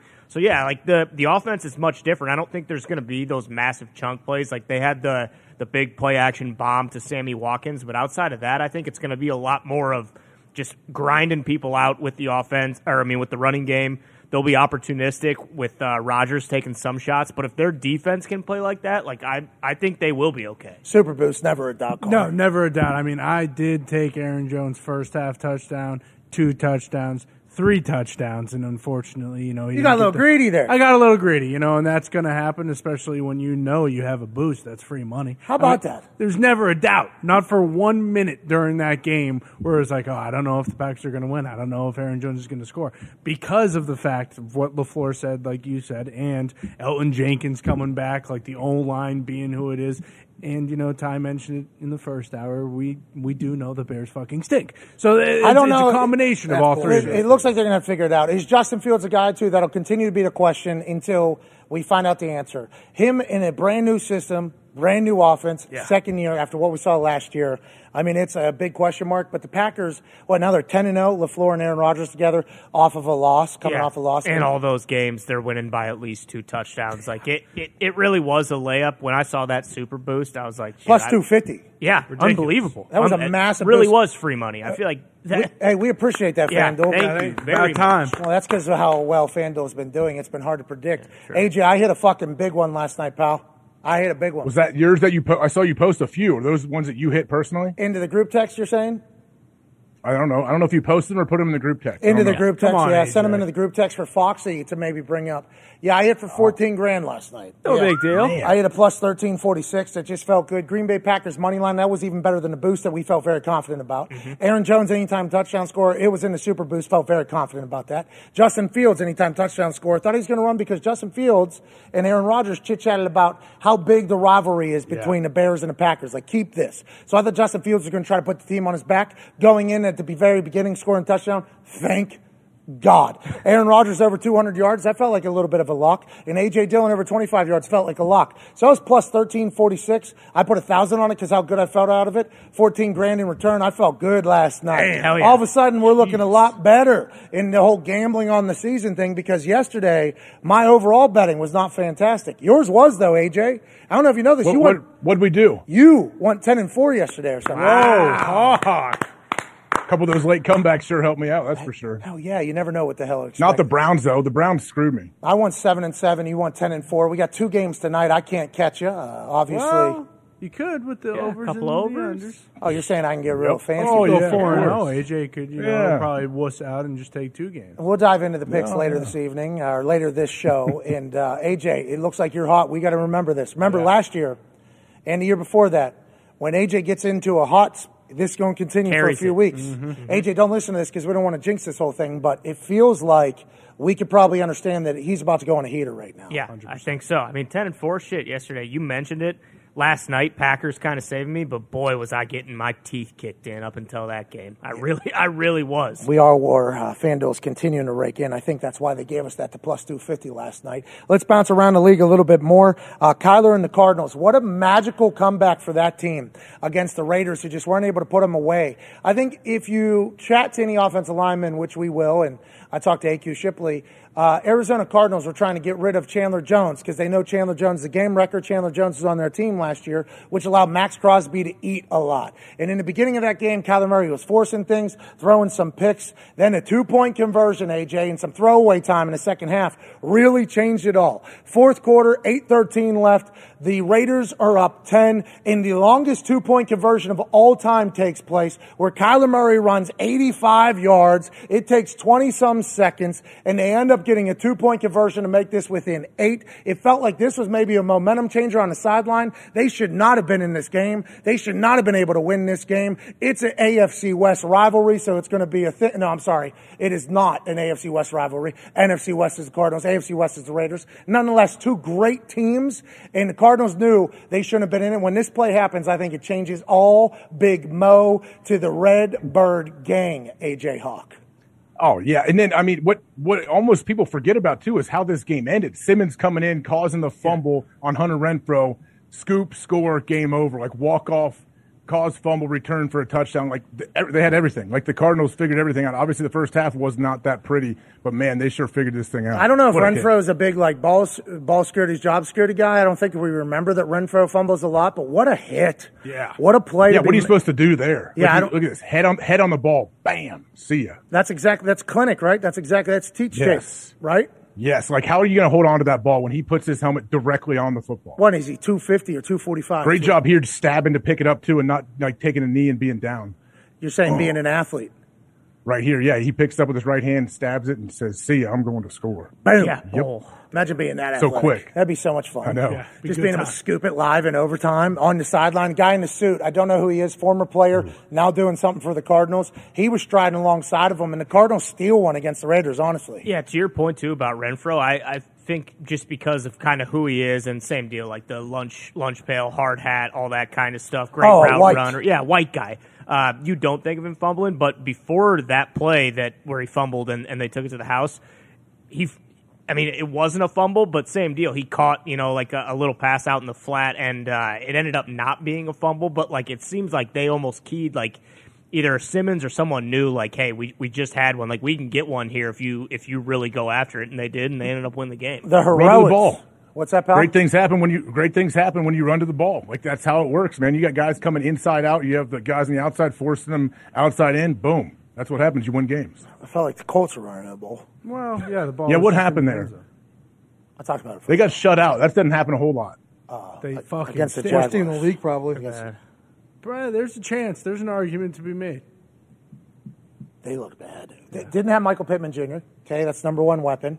Now, with that being said, feels like skill position might be a problem. Like like a couple doofuses have been saying into the microphone for a long time. Uh, and I understand there was a lot of faith in the young guys for the Indianapolis Colts at wide receiver. They have not been able to get open. Okay, they're big. They have not been able to get open. We saw the size. We saw how big everybody is. Might be able to keep up with them. Those guys are going to have to create some separation. Offensive line just invested in a little bit. The whole squad. They seem to not be able to block anybody. Matt Ryan, you know, supposed to be a veteran leader. Supposed to come in. We got a Navy SEAL. We got an astronaut. He seems to get kind of out of it whenever things are going bad. I don't really see like the fire there. Jonathan Taylor's still a guy. Only had five touches going in the fourth quarter. Uh, defense is out to Forrest Buckner and Shaq Leonard. That's a big deal. Huge. That's a big deal. Huge, huge deal. So I don't think it's code red yet, but golly, it is getting ugly. That was fucking disgusting. I don't know. I don't know what Jim Irsay was saying to Frank Reich and Chris Ballard, but I assume the brothers were in abundance, and I assume there was a hey. Do you know what your salary is? Yes. Do you know what your salary is? Yes. I just extended you guys. Do you know how many fucking guitars I could have bought instead? Those guitars at least give me some happiness. You guys give me none in mm-hmm. Jacksonville. They got to get it figured out quick, dude. The stats are alarming for how teams' records are going into the third week on whether or not they're going to be a team or they're not going to be a team. 2 and 0, like 63%, uh, 1 and 1, 42%, 0 and 2, you have an 11.3% chance to make the playoffs. And we will dive into the Bengals being quite a letdown in a moment for sure, as that is probably close to your heart over there in Ohio. But the Colts are 0 1 and 1. So let's assume it's a little bit higher than 11%. Yeah. But those odds look very low in Indy if you hear anybody talk about Frank Reich coaching a goddamn team. I mean, it is all it is all systems firing. Who do they play next? On Frank Who's, Reich. who's Indy have next? Does it matter? Let's hope it's like four or five straight buys, does. so we can figure out. The. Lions, Bro, we had the Jags. We just had the Jags. Exactly. You know what I mean? We had Yeah. Texans and then we had Jags. But when you have to get back on track and then you see a juggernaut coming into town, or you have to go there, like okay, Oh yeah, it's right. Chiefs oh, we at don't wanna- we home. don't want to be That's around. right. It's Chiefs at home. perfect. Oh no, see that's what I was worried about. What do you mean? That's a great game. Pretty Get good. back They're a game. pretty good team. Beat the Chiefs. You're going to the Super Bowl. We're going to be there. yeah, but Yeah, that it's It's a also franchise could be, win. That could be like a bury the ball type game too, where they get beat like seventy-five to nothing. Hey, we bury the ball, we move on. Season starts now. Turn it around. Yeah, they're going to run out of plots of land for balls over there. Though. Well. this shit's getting ugly quick, and uh, they didn't have a lot of their players, so let's not panic. Okay, Well, let's not panic. panic this early. Not this. Not in September. You can't panic. Everybody wants Frank Reich fired yesterday. yeah, they They just got do. blanked by the Jags. I mean, Matt Ryan too. That first drive, they sure they don't have their weapons, and that, that's valid. But the first pass, they throw it to Nyheim Hines. It's like, oh, okay, they're going to use Hines not just out of the backfield. Like this is going to go well. And then Matt Ryan just chucks the ball like Carl Wentz and throws a pick on second or third down for no reason. And they don't really have I a think kicker. uh, Matt Ryan threw three interceptions yesterday. oh yeah, Sacked seven times, I believe. he Gotta had give some one- credit to the Jags D. Well, Absolutely. The Jags are a team this year too. People forget. People all- forget. Jags are a fucking. They could go on and be- win the Super Bowl. Also, Doug like, Pederson's got that new hair. he and he looks great. I mean, going into the year, obviously any team can win any week, but those are two division games that I assume you're circling. It's like, hey, we're two and zero going into the a, a tough matchup against the Chiefs. You Is just- that why the guys didn't play? I wonder why. Like, 'Cause you- DeFor- DeForest Buckner and Shaquille Leonard. yeah. You know, Yeah. they don't play. That's huge. Massive. Mm-hmm. That's massive. Remember, DeForest Buckner didn't play against the Titans a couple years ago, and it was why we didn't make the playoffs. Yep. And it was because Derrick Henry was able to just go for 200 yards right up the gut because DeForest Buckner wasn't in. Now, Yeah. Grover Stewart's still playing. He's a guy. But you lose Shaq, defensive MVP candidate, your number one weapon on offense, and Michael Pittman, and DeForest Buckner. I think, I think we need to not panic yet. But that did not look like a team that had a plan on winning the game yesterday with no players. I mean, that did not seem like that at all. 24 zip is demoralizing, let alone when it's in the division, let alone when it's against a team that is worried about who's in the pools at the stadium as Yeah. opposed to who's winning Yeah. their fan base mostly. Well, and they hang their hat on their offensive line and them giving Stink. up seven sacks. Like it's not just like the defense because they're missing those players. Healthy offensive line, everyone's there. How the hell are you giving up seven sacks? I have no idea. Let's pivot away from another team that needs to figure it out on the offensive line. Joey Burrow. Hey, this Joey Burrow oh. situation is going to be a case study going forward. La'el Collins, who they bring in to protect him as right tackle, last week has to take on TJ Watt. Doesn't have a great day. This week it's against Micah Parsons. Doesn't have a great oh. day. La'el's getting baptized by pass rushers in his new stint with the Cincinnati Bengals. So hopefully he'll be able to pick it up a little bit. But if Joey Burrow continues to get killed the way he's getting killed, this Bengals team is going to be a situation that we're going to have to monitor from Super Bowl to why can't we figure out the glaring issue even though we spend money? That's going to be a question people are going to ask for a long time with this Bengals team, AJ Hawk, until they get it fixed. Yeah, it is. But I mean, I guess what they could kind of point to is that we we played T.J. Watt, Right, what right. defensive MVP last year, and then Micah Parsons, who could have been the he was rookie of the year last year and could be the MVP this year. He's on pace for 325 sacks, I think. Mm-hmm. What I heard Romo say earlier on the broadcast. So I mean, it's these are two like very unique. Game changing rushers you're going against at the same time too. If you want to say, okay, we we're not all bad, we can still figure this thing out. Plenty of excuses to go around, but nonetheless, they're 0 and 2 right now, 11.3% chance to make the playoffs. I wonder what the uh, percent chance of making the playoffs after going 4 and 12 or 4 and 15 is like the first year they were. I'm sure they're not worried about any of the percentages, but this Joey Burrow thing, they, Evan McPherson's a guy. Mm-hmm. Okay, they got a kicker. Now, last week he missed the game winner with from 29 yards or whatever with a backup tight end long snapping and entire situation being fucked. He bounces back, makes a bunch of kicks for him, including a couple long ones, and then they still lose because Maher comes from 50 yards in there. The Cowboys with Cooper Cush. They might be a team as well. I saw Richard Sherman got upset about something that I found to be pretty uh, alarming as well. Mike McCarthy chatted about Cooper Rush, and he said it's not that big of a drop off from Dak Prescott. It's like what? then what you pay Dak Prescott like two hundred million for? It, I mean that's and then Cooper Cush goes out there. He was slinging it. I mean, he looked like an actual quarterback, looked like a great guy, seemed to be in control. The Cowboys get a win, Bengals get a loss. Should we panic about the Bengals? It sounds like you're thinking no. And for the Cowboys, should we be excited because Dak was holding the football yesterday? Mm-hmm. They said he could be back within four weeks. He heals quick. Yesterday he was holding the ball. Do they need him to rush back with Cooper Cush? We'll see. I mean, I guess we'll, we'll see. But I, is it could it be possible that Big Mike is just trying to pump up old Cooper Cush and not take take anything away from Dak? He just said, "Hey, man, this guy's going to be our guy for the next three, four, five games. Who knows how long? I need to make sure we he feels like the whole squad is behind him and everyone is behind him, no matter what." I wonder if uh, old Mike McCarthy went up to Dak. I was like, hey, hey, hey, listen. I'm about to say some things about Cooper Cush here that people are going to pair. You just we need him to play. You get take it. it. We need him. To You get it. We need him to play. You get it. Yeah, you get it. We need him to play. Tony Pollard had a great game for them. Yeah. He continues to be great. Uh, Zeke also played very well. Now I think everybody talks about how much money Zeke's getting paid versus how much Tony Pollard's getting paid, and how well Tony Pollard does as well. Zeke's still a dude. Zeke is still a guy that every team would want to have on their team. Maybe the Dallas Cowboys are able to figure it out. In the NFC East, I mean, we're going to find out a lot tonight about the Eagles when they take on the Vikings, who just absolutely stampeded the Green Bay Packers last week. Yeah. But the NFC East, maybe the Cowboys are all the way back with old Cooper Cushion alcohol. Maybe. Uh-huh. Maybe he's the guy for him. Well, it looked like I mean, a lot of times when something like this happens, when you have like a really prominent quarterback and he goes down and the some backup comes in, like the game plan changes completely. It's like you know they, they can't do anything. They're the passes they're throw like it just doesn't look like the same team at all. It kind of looked like the Cowboys almost didn't miss a beat yesterday, and maybe that is partially because the Bengals just can't seem to get out of their own way, and it's like that's exactly what they need to do to to win with him playing quarterback. Is hey, if we're if the defense is is giving up 14 to 17 points, like we feel like he's good enough, and we have enough playmakers still on the outside and in the backfield where we can steal a couple games, scoring three touchdowns. But I mean,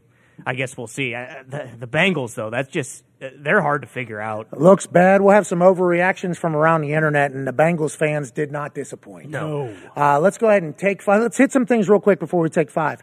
Graham Gano, a man who was lied to by Boston Connor Whoa. in a live Twitter Spaces during a fantasy football draft, wins a game for the New York Giants with long balls. Saquon Barkley in the second half seemed to look like he looked like last week. Are the Giants under Daboll a new team? I think so. Yeah, absolutely. And their defense looks awesome. Granted, you know, it's Baker Mayfield and the Panthers and the Titans, who, which, you know, who knows what they are. But when you have Graham Gano, which we all know, he, I mean, he's the guy. There's, there's a chance he might go and break Vinatieri's record. Why'd you Why'd you lie to him? Yeah. Why'd you say you draft him and then draft Adam Thielen instead? Well, right to his sack face. Yeah, blind. it's funny you say that because we were actually talking earlier. There's a chance my fantasy team is now cursed, but I have uh, drummed up a trade. I believe I will be asking Foxy for Graham Gano, and in return, I will give him Ja'Marr Chase because There's- it feels like I have to do that. There's no chance that Foxy goes for that. I mean, for the good of the league, do not let. I'll Connor- take Ja'Marr Chase. Yeah, Connor, that's a no deal. Oh, well, no you're chance. a fool then. Ja'Marr Chase for Graham Gano, whatever. Gano just had 18 points for my team. All right, Yeah. I'm going to go two and zero now. He's Gano's going to do that leader every week. Of the team. He's going to do that every single week. That's what Graham Exactly. Gano does. That's why he's been around a long time. That's why he's still kicking, and that's why he was in that fantasy draft because he's a good dude. Yeah. And you decide to shit on him, Yeah. and that will never, ever, ever come back around for you. He hit from 36, 33, 32, and that 50 some yarder to win the damn game. Uh, 56. Uh, it was 16, 16. Good. I mean, just a beautiful ball, fist pump, and I like that the Giants tweeted the video. And there's the uh, bad snap. Okay, great hold, way to get that thing around, especially for a 56 yarder. Uh, the Scottish Hammer. Scottish Hammer. Hammer, Scottish Yeah. Hammer. Jamie, I'm sorry, I forgot your name. I mixed up with Drew McIntyre, Sheamus, Scottish psychopath. and Jamie. I apologize for that, but Scottish Hammer with a great hold there, and Graham Gano being as steady as possible, right in Connor's face. The Lions are a 500 football team, get a win over Commanders, and although Carson was kind of mounting a comeback in the end, the Lions answered every single time. Great run game, and Jared Goff, I think he had four tuds. Jared Yeah. Goff very comfortable in this entire thing. Foxy, you guys got to be very excited, man. So fucking excited. I could not believe Jared Goff. It seemed like every time normal Lions teams they choke that game away, but Goff was there. Uh, Carson would score. Goff would score. Carson would score. Goff would score. I've never seen anything like it. It was awesome. And there was a safety in that game, a pick, a fumble, another one potentially. It was a Carson Wentz style game, but they were in it in the end, and the Lions were able to get a close one. That's huge for the Lions' Boom. morale. Sean McVay and Matthew Stafford and Cooper Kupp are back to doing things. Got close late. Stafford threw a couple picks. One of them I think was bad. Blocked punt for a tud is obviously a big deal. Uh, but the Rams seem to have it figured out if they can go for four corner, uh, four quarters. Aaron Donald still Aaron Donald. AJ Hawk. I think it's good to win however you can. Like to blow people out, yeah, it's cool, but I think it's good to win with some adversity and find a way to win those games where, okay, well, we got up early. Now this team came back. We need to find a way to put these people away. I think that's good for you, like in the long run. You need to win every possible way. I think so too. Jimmy G is now playing for the Niners. He's undefeated this season as a Niner. He picked up right where he left off as their quarterback, making good decisions. Deebo Samuel, still a dog. Trey Lance out for the year with a broken ankle. Mm. We hate to see that, but I think the Niners have a much easier situation on their hands than they had a week ago. But now it is time to debut a brand new segment. Ladies and gentlemen, you might have watched that Ravens Dolphins game yesterday and wondered how and why some things happened. How did that comeback take place in which Tua sat in the pocket and got the Dolphins all the way back? Is this the Dolphins' year? Is Lamar Jackson one of one? All the records seem to say so. And to break it more down, for all of us to become more intelligent, friend of mine with a brand new segment called Let's Run It, Hasselbeck, Matt Hasselbeck. Great to see you, pal. What's up, guys? How we doing? You sound amazing. Wow, that's unreal. So Audio check. Audio check one. yeah, you sound great. good. Perfect. So we'd like to talk about the said love that he's wearing underneath both of his Nice. hoodie and his shirt here, created by a guy named Paulie B, who is here doing the audio. Paulie I think in B. the first hour, Paulie B was out in my good graces, out of him completely. Did a full test show yesterday. Was not told that every word is going to sound like a robot is speaking. Uh, hit a basketball shot. Put the video out. Just heard it for the first time. Maybe the worst quality of anything we've ever put out in history. Paulie B though dives into the system, figures it out. Also created this lav mic that Hasselbeck's wearing while uh, working for the show Jersey Shore. Wow. Paulie B with Pauly D. Was working on the audio for Snooki, Jersey Shore, all of them. Whoa. Yeah. So since they were shirtless, he created this lav that's a necklace that Matt Hasselbeck's currently wearing. He should have got a patent on it. Other people would steal it. But nonetheless, Hasselbeck, you sound great, look great. Will you teach us a little bit more about the football from yesterday, sir? Yeah, some great football yesterday. Some great comebacks. What a game by Lamar Jackson. Like historic, right? He had eight incompletions, 21 to 39, 21 to 29, over 300 yards passing, three touchdowns, ran for a buck 19 on nine, nine carries with a touchdown. Historic, historic. Historic. Never, never been done. So I'm going to show you how they started doing this, okay? And then I'm going to show you what happened at the end. As, as an offense, what we like to do is we like to do things that are really, really simple to us, yet complicated for the defense. So check this out here, okay? This is one of Lamar's touchdown passes. We're in a stack formation here, okay? No big deal. Why do you get in stacks? Well, because they have Xavier Howard, who's one of the best cover corners in the game. And when he's pressed, it's hard for our wide receiver to get off. Mm. So, Foxy, run it in slow motion for me here. Watch what happens pre snap here. All of a sudden, in slow motion, we get motion by the outside receiver. The next guy's getting set. Now, Xavier Howard is pressing a different receiver. Hike the ball, run it in full speed. Check out this release here. See you later. I can relate this to one thing, okay? Now you're playing pickup basketball with your buddy and you're like, all right, check, and then he just goes. Of course. You don't have time. Yeah. Right? That's kind of what happens. Show that one more time. Just see this little subtle thing. Right before, new guy, got a new man. I had, I had 13, now I got seven. Oop, touchdown. Okay? That is very well done. Perfectly placed ball, too, right? Runner's ball. Runner's ball, perfectly that. placed ball, 75 yard touchdown. Here's a little replay of it. Hey, I got you him. No, I got you. And now I got a great spray release. We're selling like we're going deep on the outside. Instead, we got a slant route. Okay. So that's wonderful. Now we know about Lamar the passer. We also know about Lamar the runner. Foxy, let it run. Here we go. Third and two. You got to stop. What do you got to stop? Well, it looks like they got a jet sweep action. You can just let this one run, Foxy. Looks like we're on the. Uh, looks like we're on I-90, but nope, we're on the 405. Oh! Okay. And that's basically what happened. So Lamar Jackson, you're talking about he's got to get paid. He might get paid. Check it out. We're, go- we're, we're going east and west. Nope, we're going north and south. Okay, that's that right there. But what does Coach P always say, Pat? Guys, you were in the team meeting this week. What does Coach P? Coach P's keys. One play at a time. Mm-hmm. All you got for 60 minutes. Don't judge. Don't judge what? Don't look up at the scoreboard. Don't judge the scoreboard. So there's a guy on the other side named Tua. Okay, and he wasn't judging. Sometimes when you're down by a lot, you're down by a lot, you try to do too much. You get a little careless with the ball. You end the day with like four interceptions, something like that.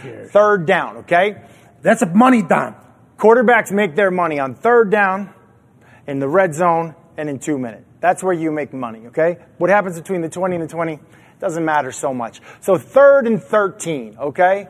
You might feel like doing something desperate, something reckless, but don't. Trust us. Trust the process. One play at a time. Don't judge. Here we go. Let's run this. This is what I call an us or nobody throw.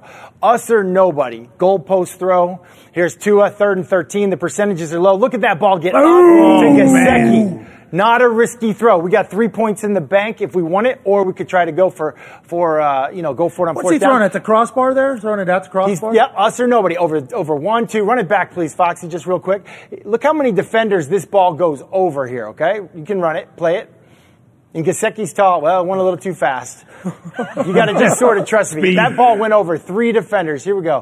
One, two, three. Back of the end zone. Now Gesicki does the hard part, but he's expecting that ball. An us or nobody throw in the back of the end zone. Look how high he gets up right there. This is just ex- excellent execution. And it's not an accident. Like this is what you practice. This is what we expect. This is what we talk about in this kind of a situation. Third Okay. quarter, down 21, third and 13. They make that happen. You're thinking to yourself, while watching Tua play like this, guy's under control, right? I'm really impressed with like playing like a veteran for a young guy. we hadn't seen it playing like a veteran. Here's one, third and goal from the two. Now this is another excellent play. Run this one till he gets to the top of his drop here, Foxy. Okay, stop it right here, actually. Stop it right here. We got four strong here, okay? This is called a four by one. If we were in a trip set, we call that three by one. There's a running back on this side, though, so we're going to call it a four by one. Let it run. We're going to try to get an in cut here to Cracraft. Right there, Tua sees him. He knows that his guy Cracraft is open, but he feels this unblocked guy. Does he look at the rush? Heck no. Do not look at the rush. Never. Feel the rush. So let it run a little bit. He feels it. He's like, oh, I got to be careful with the ball. Nice spin move. Gets away. Now he knows the route. He knows it was a little five yard Marvin, Marvin Harrison in cut. He knows the route. So he's like, you know what? I'm just going to keep coming. Smart play by both guys. Okay, let it run. Let it run. He's got a guy in the back of the end zone open too, but he hits Cracraft. Now, what, talk about the guy in the back of the end zone. Let this run just a little bit, Foxy. Check out Jaylen Waddle. This is the play that, like, really, sometimes as an athlete, you try to do too much. Okay? Oh. Tua, that's very well done. Now check, Filthy. check this See ya. out. So here he that goes. teal? Check this right there. Pause it for me, Foxy. Jaylen Waddle is it open in the back of the end zone. Can you back that up just a tad for me, please? Jaylen Waddle gets pushed out of bounds at the back of the end zone, okay? He's standing there. He stays out of bounds. Because- leaves because he's ineligible. He's not allowed to be the first guy to touch the ball Hmm. when he comes back in. So Tua actually, I believe, looks at him. Look at the hat. And Jaylen, the hat's right there, right here. So the, the official, the back judge, he'll throw the hat if the, the receiver runs out of bounds and he's now ineligible.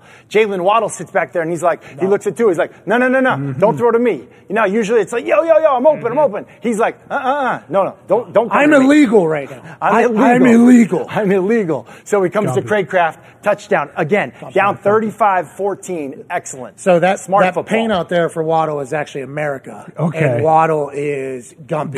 Gumpy, okay. I'm illegal here. And the hat would be the immigration office throwing their hat on the ground. or the lawyers that refused to. That said, his his name money was Kyle then- Gump. Yeah, it took Right. thirty thousand dollars. Yeah, okay. Anyways, great play by Tua. Felt I'm the gra- rush. Listen, I'm crediting Mike McDaniel for this kind of stuff. Like Mike McDaniel, he's great in the press conference. He's got a lot of energy. He's pop culture, all that stuff. But like, he's a really, really smart football coach. Here's another one from Tua. Okay, third and ten, money down. Down 14, fourth money quarter. down, Delay down 14. Don't judge. You can't get two touchdowns on one play, right? The Ravens are going to bring, I don't know why they're bringing pressure, okay? They, they decided they still wanted to bring pressure, but they, they, they're doing it, okay? They're going to bring pressure up top here, okay? These two guys to this three receiver set are going to blitz. If they do blitz, if they bring two, we call that a dog, okay? Oh, D-O-G or D-A-W-G? What, what do you want it to be? Well, it depends on what it is, I guess. Yeah, because I think true. the Steelers run a dog rush, which is both ends.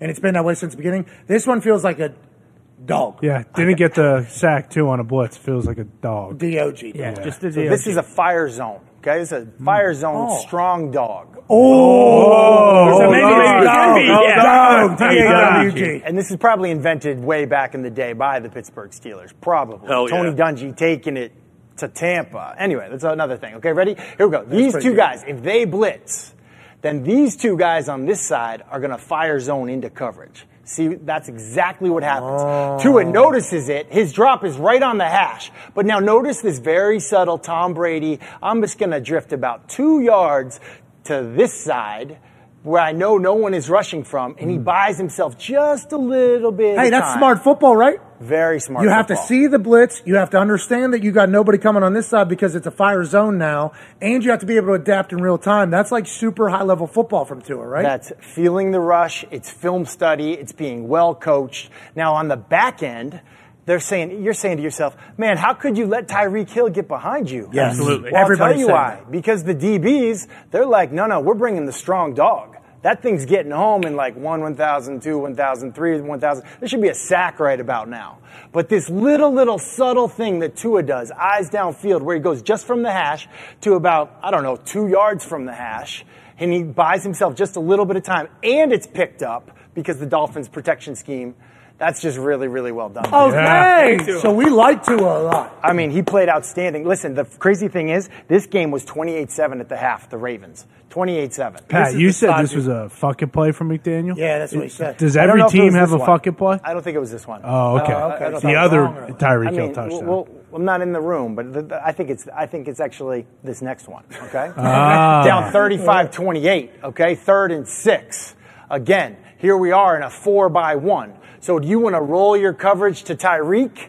To the one guy? Yeah. Or Yeah. do you want to roll your coverage to the four by one? You know who does this a lot? The Kansas City Chiefs do this a lot, and that one guy is Travis Kelce. Mm-hmm. So here we're doing it with Tyreek. You're forcing the single coverage, basically. You're well, not necessarily. You're either forcing them to take two guys over there, okay? Roll the coverage that way. You're forcing them to declare what they think is most dangerous.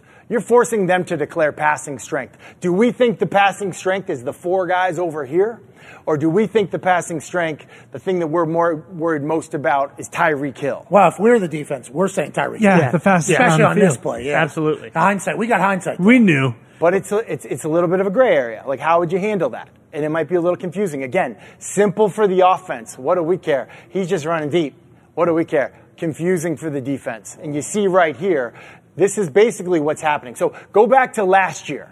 Everyone's talking about how Lamar Jackson and the Ravens got kind of embarrassed on national TV because the, the Miami Dolphins were bluff blitzing or bringing cover zero, mm. you know, showing all that blitz.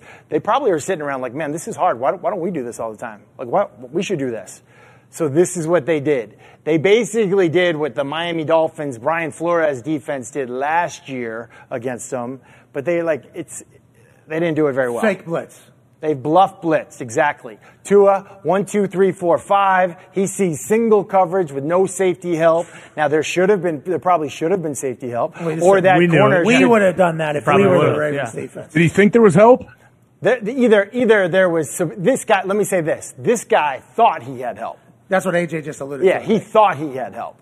But either way, we don't care what you think you have. We see what you don't have. You don't have help. So whether he knew he had help or not, this is where we say it like, hey, the hell with it. We're going deep, right? We don't care. And that's exactly what happened here. Okay. So this is the fucking play, you think? I think it is. I think it's like, hey, our guy's better than your guy. We're running by you. And then, as fate would have it, the Baltimore Ravens just happened to blow the coverage completely. Yeah, there's a lot of miscommunication. in Yeah, the so go back field right here, Right Foxy. by. Just show this all 22 here. Look, I love that you have this all 22. Check you. this out. They're We showing cover zero. Cover zero, which I, I talked about yesterday on Sunday Countdown.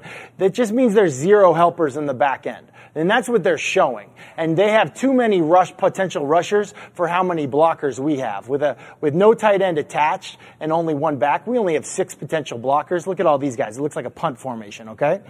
So basically right here, we got to either honor that or they're going to be bluffing it and they're going to now be out of position. You can run in Foxy. See how they're all trying to bail out of there? I really don't know what this yeah. corner's thinking. So you would, AJ, you would think that six there, if you can run back to the beginning, six is supposed to get back over top of Tyreek. You think? I mean, this is a Darius Butler question, but does that corner think that six is supposed to show? all Yeah, the way I, back there? absolutely. Six does not know the coverage. He he thinks that he has help over the top, and he is supposed to probably probably be here deeper than the deepest receiver on his side. Run that one more time, Foxy.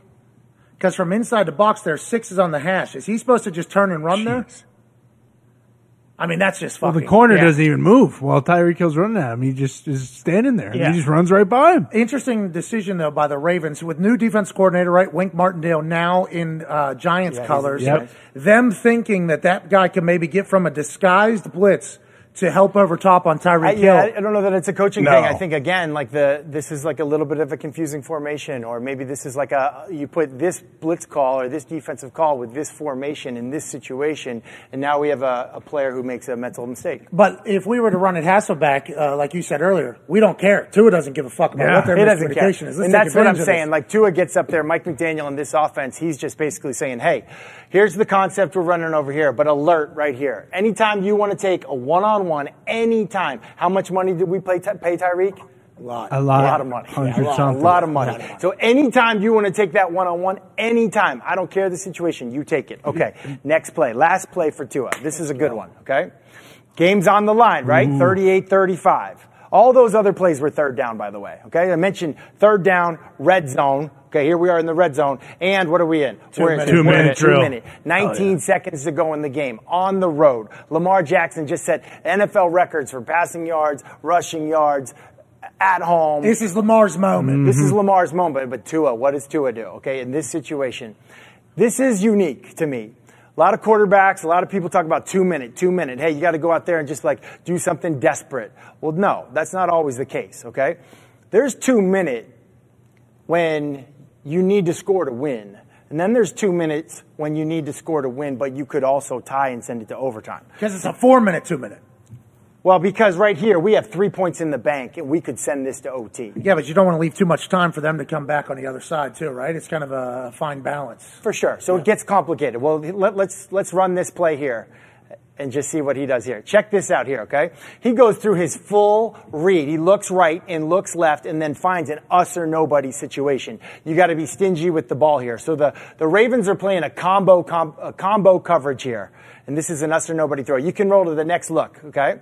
Basically, they're going to double, they're going to have a double on the right and then they're going to have a double on the left depending on how the route tree comes out, okay, or how the route combinations come out. Check out Tua's head on the snap. Roll it here, please. Hey, how about him doing this with 106 Yeah, decibels? loud. In the back? This no is doubt. insane. So now he's looking right. He looked right. He saw that he's found the combo over there.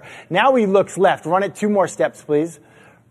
Right there. Now he sees the combo right here. This this guy right here, he's got two on him. So we got two guys on that guy, two guys on that guy. We got three guys over here over these two guys. He finds the one on one. Tough to do, right? But he sweeps the board. He starts on the right, like those old school sprinklers that are like, Sure. you know, he starts on the right. He goes all the way over to the left. Now let it roll. Check out this us or nobody throw. Let our field goal kicker kick. Let us call another play if this one doesn't work. High, us or nobody, where our guy can get it or oh, nobody else for an epic, epic win. Tua gets it, gets it done against Lamar Jackson in what I think was the best quarterback matchup of the weekend. Wow. Let's go. Unreal. Thanks for running that hassle. That was awesome. So what we saw at it too, it wasn't just like two minute luck where they're playing backyard football. This was cerebral. This was showcasing football IQ and obviously the ability to put the ball on the money for an us or nobody throw. This was really impressive out of Tua yesterday, even though it was supposed to be Lamar's day in everybody's eyes. And I would also just say he didn't flinch, right? They're mm-hmm. down by so much. They're down by so much at half. They're down by so much in the fourth quarter. It was one play at a time, 60 minutes. Oh, all you judge. got. Mm, don't judge the scoreboard. well was done. Unbelievable. How much of this do you think is Tua maturing and kind of just getting better after seeing more looks and being in the league longer? And how much of this is actually McDaniel and like his scheme kind of unlocking everything that Tua's good at? I would go back even further. This guy was well trained in college, right? He, he's a smart guy. He's well trained. He trained with Trent Dilfer getting ready for the draft. Oh, yeah, Now he's had, now he's had a, a bunch of different people in that quarterback room, whether it be coordinators, quarterback coaches. He spent time with Ryan Fitzpatrick. I mean, he's, he's, he's had a bunch of people pouring into him. The only thing he hasn't had is the experience of actually doing it. Now he's got explosiveness, crazy amounts of team speed on that Miami team. And I believe Mike McDaniel, who's an offensive head coach, who basically, I said it before, I said it the other day, he was hired to fix Tua. He was hired to make sure that Tua becomes a legitimate NFL starter, not a guy with a bunch of potential. And what I've seen so far, how smart he's playing and how smart the wide receiver group is playing, I've been very, very impressed. Yeah, we've been very impressed with you. Ladies and gentlemen, let's run it Hasselbeck. Yeah. Football. is all the way here. I don't know who did the extra yell there. I know it wasn't the man to my left. You're right. Uh, man who's college football national champion, the Super Bowl champion, ladies and gentlemen, AJ. Yeah. AJ. Hey, baby AJ, great to see you, pal. You look fantastic. How about uh, let's run it Hasselbeck? That was pretty sweet. Oh, it's awesome. I, I, I think, yeah, watching Tua go through all his progressions, all that stuff, it was cool to see Hasselbeck actually lay that out and explain to people like kind of how that works. If you haven't seen it, we've tweeted it out. It'll probably be a YouTube clip if I had to imagine. Hasselbeck lays out that although Lamar was fantastic and spectacular yesterday, had a one of one type day, it'll go down the record books. What we should remember is that this was a great depiction of the growth that Tua has shown in the NFL. His football IQ, his composure, him dropping the ball in the bucket with the weapons he has around him with McDaniel as the head coach. That was a great, I felt like I actually learned some stuff. He talks to the table at Boston Connor, at Ty Schmidt. Looks like you're nodding your head in agreement as well. Well, I was just going to say too, because a lot of people were making a big deal last week when in a press conference too. It had the whole thing of like, hey, if I if you're not in my line of sight and I can't see you, I can't throw the ball to you, I can't get it to you, and like that just showed right there, like he is going through his progressions. He's moving around in the pocket, like he is actually finding guys. Like you, it, it's it's pretty sweet to see that. Like anyone can people shit on Tua for whatever his arm strength or whatever, but like you can tell, like he actually is like developing. Yeah, for sure. You're seeing the growth in the whole thing. Now, Josh Allen obviously made the leap from year one to year two, year two to year three, year three to year four, and then year four to year five. He gets paid, and Josh Allen is on this trajectory, which we'll see if it continues somehow tonight Yeah. against the Titans. I'm excited to see what Vrabes has in Mhm. store for Josh Allen because them against the Rams look like a day. I mean, that looked like a problem. And then the Rams come back, get a win over the Falcons, and they almost give that up late. So what are the Rams? We'll have to figure that out. But tonight, I'm excited to see Josh Allen. And if Tua continues to do that growth, and he, for the first time, he has a team that believes in him, right? That's Oh, yeah. empowering him. This is That's big. what I said. First time ever he's had like a team that believes in him and is behind him 100%. He hasn't had that until now, until this year when McDaniel came to town. Remember, McDaniel was on the plane to Miami to sign for the job, and he was calling Tua. Now, I don't know how he had service up there. Yeah, That's interesting. So in that video, they were either waiting on the ground or they were already landed. But nonetheless, in his first trip to Miami as the head coach, he's calling to us saying, "Hey, I'm here to make you better." And uh, I think what Hasselbeck just showcased there should get a lot of Dolphins fans excited. Speaking of excited, every full NFL Sunday slate will get a lot of people excited, either good or bad. There's always some sort of overreaction to what their team is going to become from every single fan base. This morning, we put out a bird call for people to tweet alongside us with hashtag PMS. I don't want to overreact, but it became a number one trend in the United States within like six or seven minutes. We appreciate the hell out of Hell yeah, everybody thank you. for participating. That's how big the NFL is. A stupid show like this is able to be a part of it, and we are lucky for that. And it's time to go through and scour the internet and see what people are overreacting to. Hashtag PMS. I don't want to overreact. I don't want to overreact, but... That's pretty impressive, Foxy. I appreciate you putting it out there. I forgot we had music for it. Uh, Ty went through all of the tweets in which there were, I think, a few thousand, There were a lot of them today. and you found some good ones. You're yeah, saying. for sure. And uh, sometimes when we do this, I feel like it's kind of like vanilla, but it, like you mentioned, it really was like skies falling, doom and gloom, or we're going to the Super Bowl. And that's what Overreaction Monday is all about. That's what the NFL is all about. Your team either sucks or they're the greatest. That's what every Monday's for. Let's get to the first one here at Evan Foxy. From David Cheney, hashtag PMS, I don't want to overreact, but Lamar Jackson is going to account for more yards and points this season than, wrong then, idiot, than the Indianapolis Colts. this is very valid because Lamar yesterday became the all-time leading um, 100-yard rusher for quarterbacks in the NFL's history, passing Michael fucking Vick. He's the first player ever to have a 75-yard touchdown run and a 75-yard touchdown throw in the same game. He had a perfect passer rating for a large portion of it. They end up losing, so that stinks. Lamar cares. I think he wants his team to win. I think he does, even though he doesn't have the long-term deal locked in place or not. Uh, but the Colts look fucking trash. So I can't blame old David Cheney for taking a shot at the team here wearing a horseshoe, pal. Yeah, they better get it figured out pretty quick, don't you think? The, the Colts, uh, they better get back on track. You think you're down 0-2, okay, we're in a little bit of a hole. Let's find a way to win. Oh, and then Oh. you get down 0-3. The longer you get, the, harder, tougher it is. Oh, Oh. my bad, one and one, right? Oh, one and one. There you go. That- you know what? Honestly, that's not nearly as bad. It really isn't. Doesn't feel nearly as bad. Really? I agree. I agree. Yeah, the Texans lose to the Broncos in maybe the most boring game of all time. Yeah, by far. And Yeah, the Texans tied us and everything. That's really weird, right? What's happening with Russ? He's throwing some. Those balls don't look the same. Looks like he's trying to cook. Too Yeah, what's much. going on? Those balls don't look the same. No, they don't. And his head coach may be in over his head. No, he's a Packer. Everybody likes him. Remember, that's the case. But the first game, obviously, question everything he did because McManus misses the kicks. Yesterday against the Houston Texans team that tied the Colts last week. What does that mean? We don't know. We'll find out in the end. That was just a terribly slow, boring, terrible football. Hmm. Oh, it was Horrible. brutal. They hit a field goal and then got a delay of game. Did you see that? Yeah. and then they had to punt it. Yeah. what are we yeah, doing? I mean, it was just bad football all around. Uh, but the Indianapolis Colts 0 1 and 1. All right. So not as bad as 0 and 2. I would assume you get like a 15% chance to make the playoffs, but I do respect the fact that Lamar probably will. Yeah, But good chance. At this point, it seems like that's going to be the case.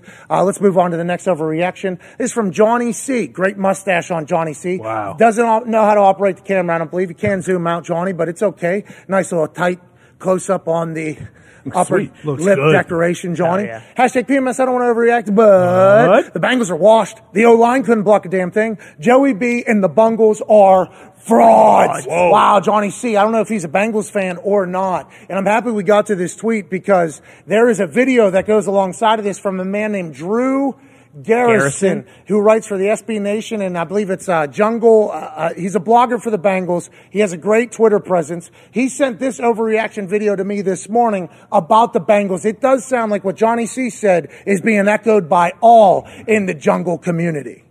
I don't want to overreact, but the Bengals are fucking dead. All right? Whoa. I got three Pee Wee football championship trophies back here. I could have won that game. We got Wish.com Sean McVay out here getting out coached by Mike McCarthy, who's a placeholder until Sean Payton's fucking ready to go.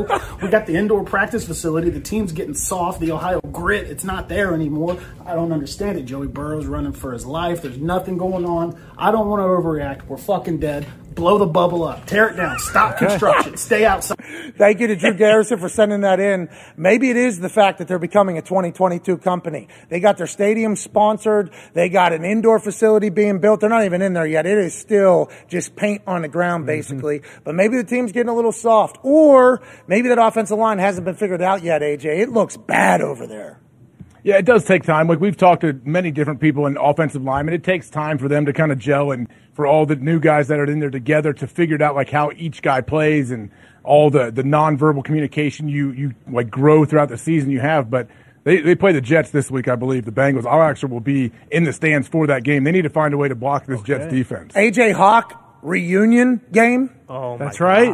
Put a million Yeah, on the Bengals. exactly. What were you about to say about the Bengals there, Boston Connor? I mean, we mentioned it earlier about La'el Collins starting off with T.J. Watt and Michael Right. Parsons, Right. but like when La'el Collins got there, he said, you know, there's a new bodyguard in town. Joe Burrow doesn't have to worry about anything, and it just doesn't seem like that's the case at all. And it, everything that they added, that we were like, oh, okay, maybe the Bengals they're spending money, they're building the indoor facility, maybe you know Joe Burrow's going to be on his feet. Joe Burrow's going to get killed if he doesn't get more, you know, help. Whether they need to chip guys, use the running back, use the tight end, he's going to be dead by the time Week Ten rolls around. 0 and 2, 11.3% chance to make the playoffs, let alone what the stats are if you lose the Super Bowl. It's not good uh, to make it back because of how devastating the loss is, how the offseason is. They didn't know what they didn't know. They were too young to do so. I did see Joey Burrow slide a couple times. Yeah. Yeah.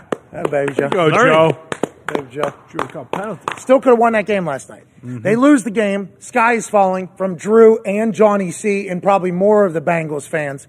But they still could have won that thing, and the Bengals are always defying odds, right? Yeah, I saw a lot of people on. I shouldn't say a lot of people, but a decent amount of people were saying, or I don't want to say putting it on Joe Burrow, but and maybe this is a question for Hasselbeck too. But like, do you think part of it is like he's got it like their O line stinks? He's got to get rid of the ball quicker. Like I feel like he's holding on to it, trying to make plays down the field, and maybe in part that's the reason why he's getting sacked so much. I saw Andrew Whitworth, I think, tweet that out as well. I think he's saying similar fashion. Trying to make plays. Yeah, but he's, Right. he's trying to make plays, but this happens, you know, the offensive line gets blamed completely, and then you'll talk to an offensive lineman, they're like, uh, do you want to you want to block for four? Yeah, throw the 10 fucking seconds ball. It's Micah Parsons. It's T.J. Watt. They'll never Right. say that publicly, so other offensive linemen feel like they have to speak for him. But nonetheless, Joey Burrow getting sacked seven times a game is not a good way uh, to harbor another Super Bowl berth. But maybe Zac Taylor and the Bengals will figure it out. Money McPherson was back. That was great to see. Another overreaction from the internet this morning. Uh, this is from Greg Wooten at Woody Woody Woody Woody Woody Woody Woody Woo. Cliff decided to start out shitty this year to end on a high. The Cards are going to be a struggle, but going to have one of the most epic comebacks in NFL history. Cards over the Chiefs, 44-21 in the Super Bowl. Murray going to work that magic. Hashtag PMS, I don't want to overreact, but Cardinals get a big time win over the Raiders. It was obviously electrifying to end that thing, and Kyler Murray can flip the switch and take over a game. The defense also riding that momentum, get a huge turnover on Hunter Renfrow and scoop and score that thing to the house. Cliff Kingsbury, everybody in Arizona celebrating their asses off, knowing that they stole one from Las Vegas. The flip the switch thing is very real, AJ. You think that team can go on a run? They get Hopkins back in four weeks now. That's obviously a game changer for the offense.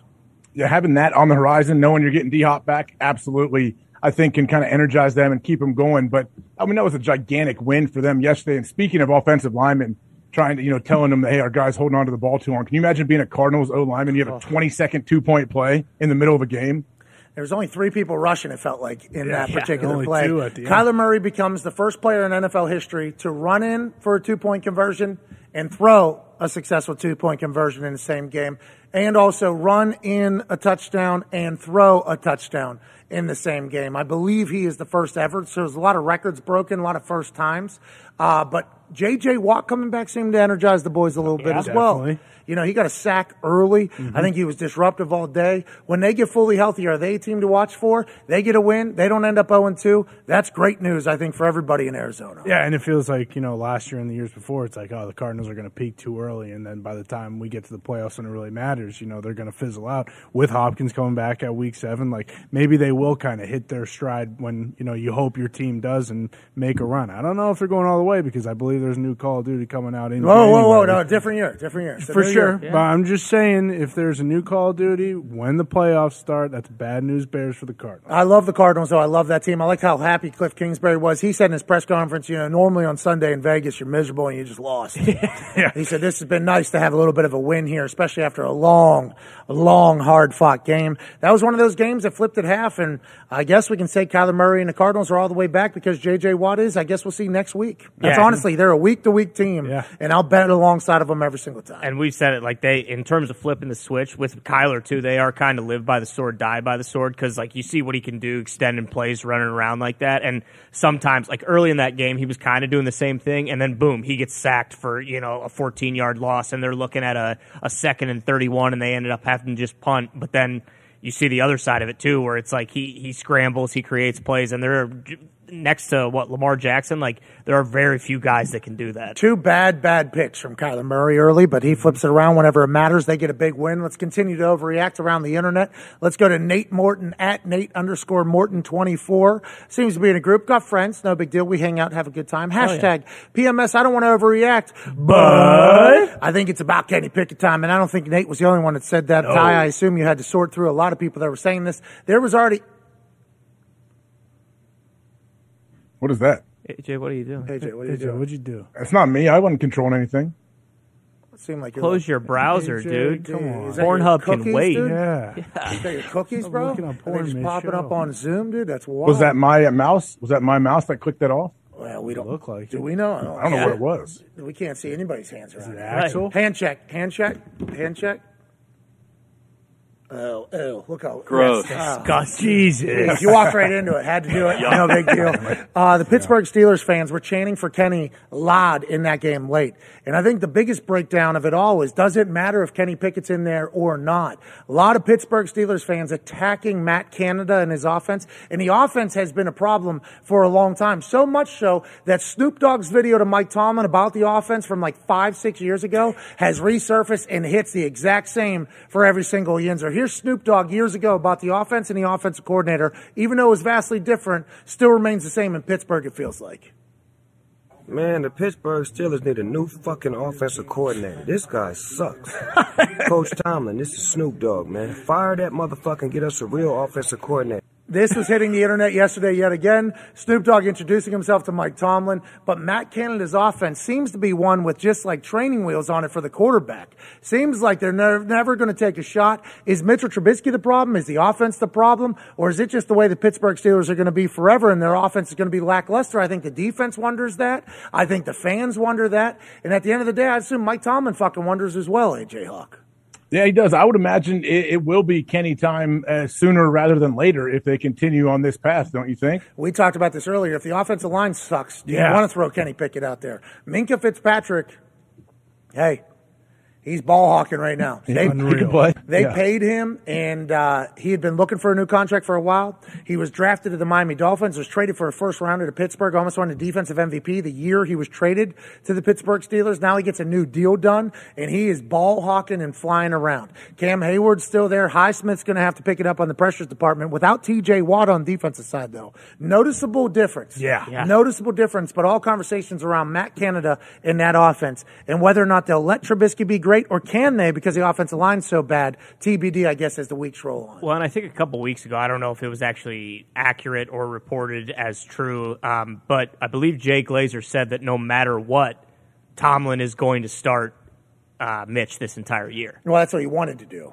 I don't know if it was a no matter. Was it a no matter what? Yeah, what I read was that he basically said no. Tomlin said Trubisky is starting the entire year. And uh, will it get loud in the crowd? You know, will and will Tomlin care? You know, Tomlin Tomlin does not care about what the outside noise is at all. He's just trying to win games. Remember, he doesn't send messages; he just makes moves. That's right. What will that next move be? Will it be to figure out how to fucking block, or will it be how the offense can be a little bit more aggressive and maybe open this thing up? It wasn't Roethlisberger, is what everybody in Pittsburgh's saying. Sounds like this might be Matt Canada's offense. Well, I don't even know if it's the offense from watching yesterday, just because uh, you know this, they played well enough for them to win the game. It, it really came down to Gunnar Olszewski, you know, muffing a punt and then the Patriots scoring versus the offense being slow because it was 17-14 and you know they scored 12 points damn near with and it would have got the job done. Modern NFL, don't know if 14 points is going to do it, but I do appreciate everything you're talking about right here with Gunnar Olszewski trying to be the blame because he left the Patriots and went to the Steelers. Yeah, rogue agent. A lot of people are saying. I don't know if that's true or not, but that's what people Every are coach that leaves uh, New England normally stinks, at Stinks. every team they go to, dig them into a hole that they can't get out of. Yep. A lot of rogue agents potentially coming out of New England. Mostly. AJ. Do the Patriots actually feel really good about this win? Uh, Connor does. Yeah, I mean one and one. Get the first one off the board. You go Ravens, Packers, and then it kind of fizzles down a little bit. And pull that play up of Agholor making a play with Mac Jones throwing it down there. Agholor Oh, is remembered most from that person being interviewed on local news in Philadelphia where they were catching babies that were getting dropped out of a building that was on fire. And the person that caught the baby said, We were catching babies unlike Agholor. Mm-hmm. Kind of got a bad rep since then. Still a deep threat, still a monster.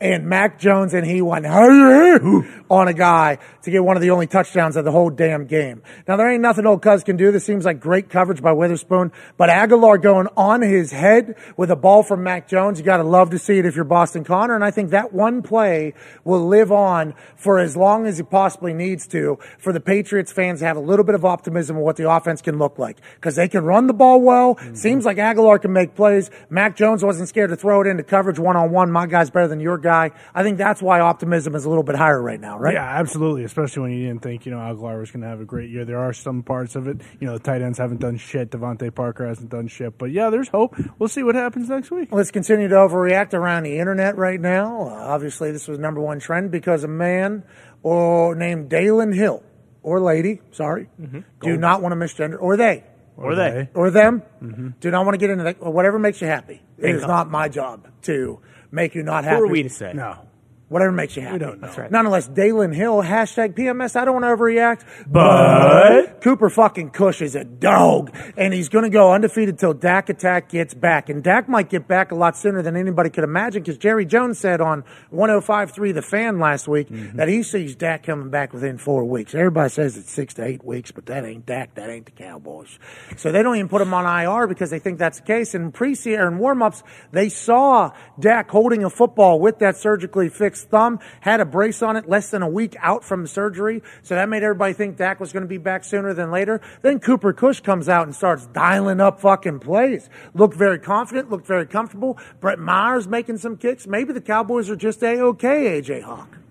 I felt good seeing Dak hold that football. I bet that was part of his rehab. Is hey, you got to be able to hold the football like for an extended period of time early on, like real early rehab. I feel like on that thumb, but I mean, Cooper Rush. What do you do if he just goes on a run? This dude keeps up and they win three or four in a row. Well, you definitely put Dak in because you paid him a couple hundred million dollars, but it is funny I watching know. him do the rotate the stick. Yeah, Adam mm-hmm. Banks. That's kind of what it felt like whenever they had Dak hold that ball, rotate that stick. Panthers, yeah. Let's see what we got going on here. He had the ball back in his hand. Cooper Cush had a glorious red beard, great red hair, and a big time win in prime time for them. I mean, what a fucking play by Mike McCarthy, knowing that Cooper Cush was going to be a okay. Yeah, I mean, at this point, as long as they don't just capsize and collapse, right? That's all you can ask for from him. Like, Yeah. as, as long, I mean, with that division, I guess we'll see what the Eagles do tonight. Giants are 2 0. Who knows? The Commanders absolutely fucking stink. But, I mean, They don't stink. Dude, they stink. They, They almost stink. won, almost beat the Lions. Lions were favored. Exactly what was supposed to Beat- happen. beat the Jags. It was, it a was a good ball game. But, I mean, if he can kind of just keep that, keep their heads above water, that's that's all you can ask for. Did Kellen Moore call a good game? I don't think I broke down the analytics of what he called, what he didn't call with Cooper as opposed to Dak. Not much change, I don't think.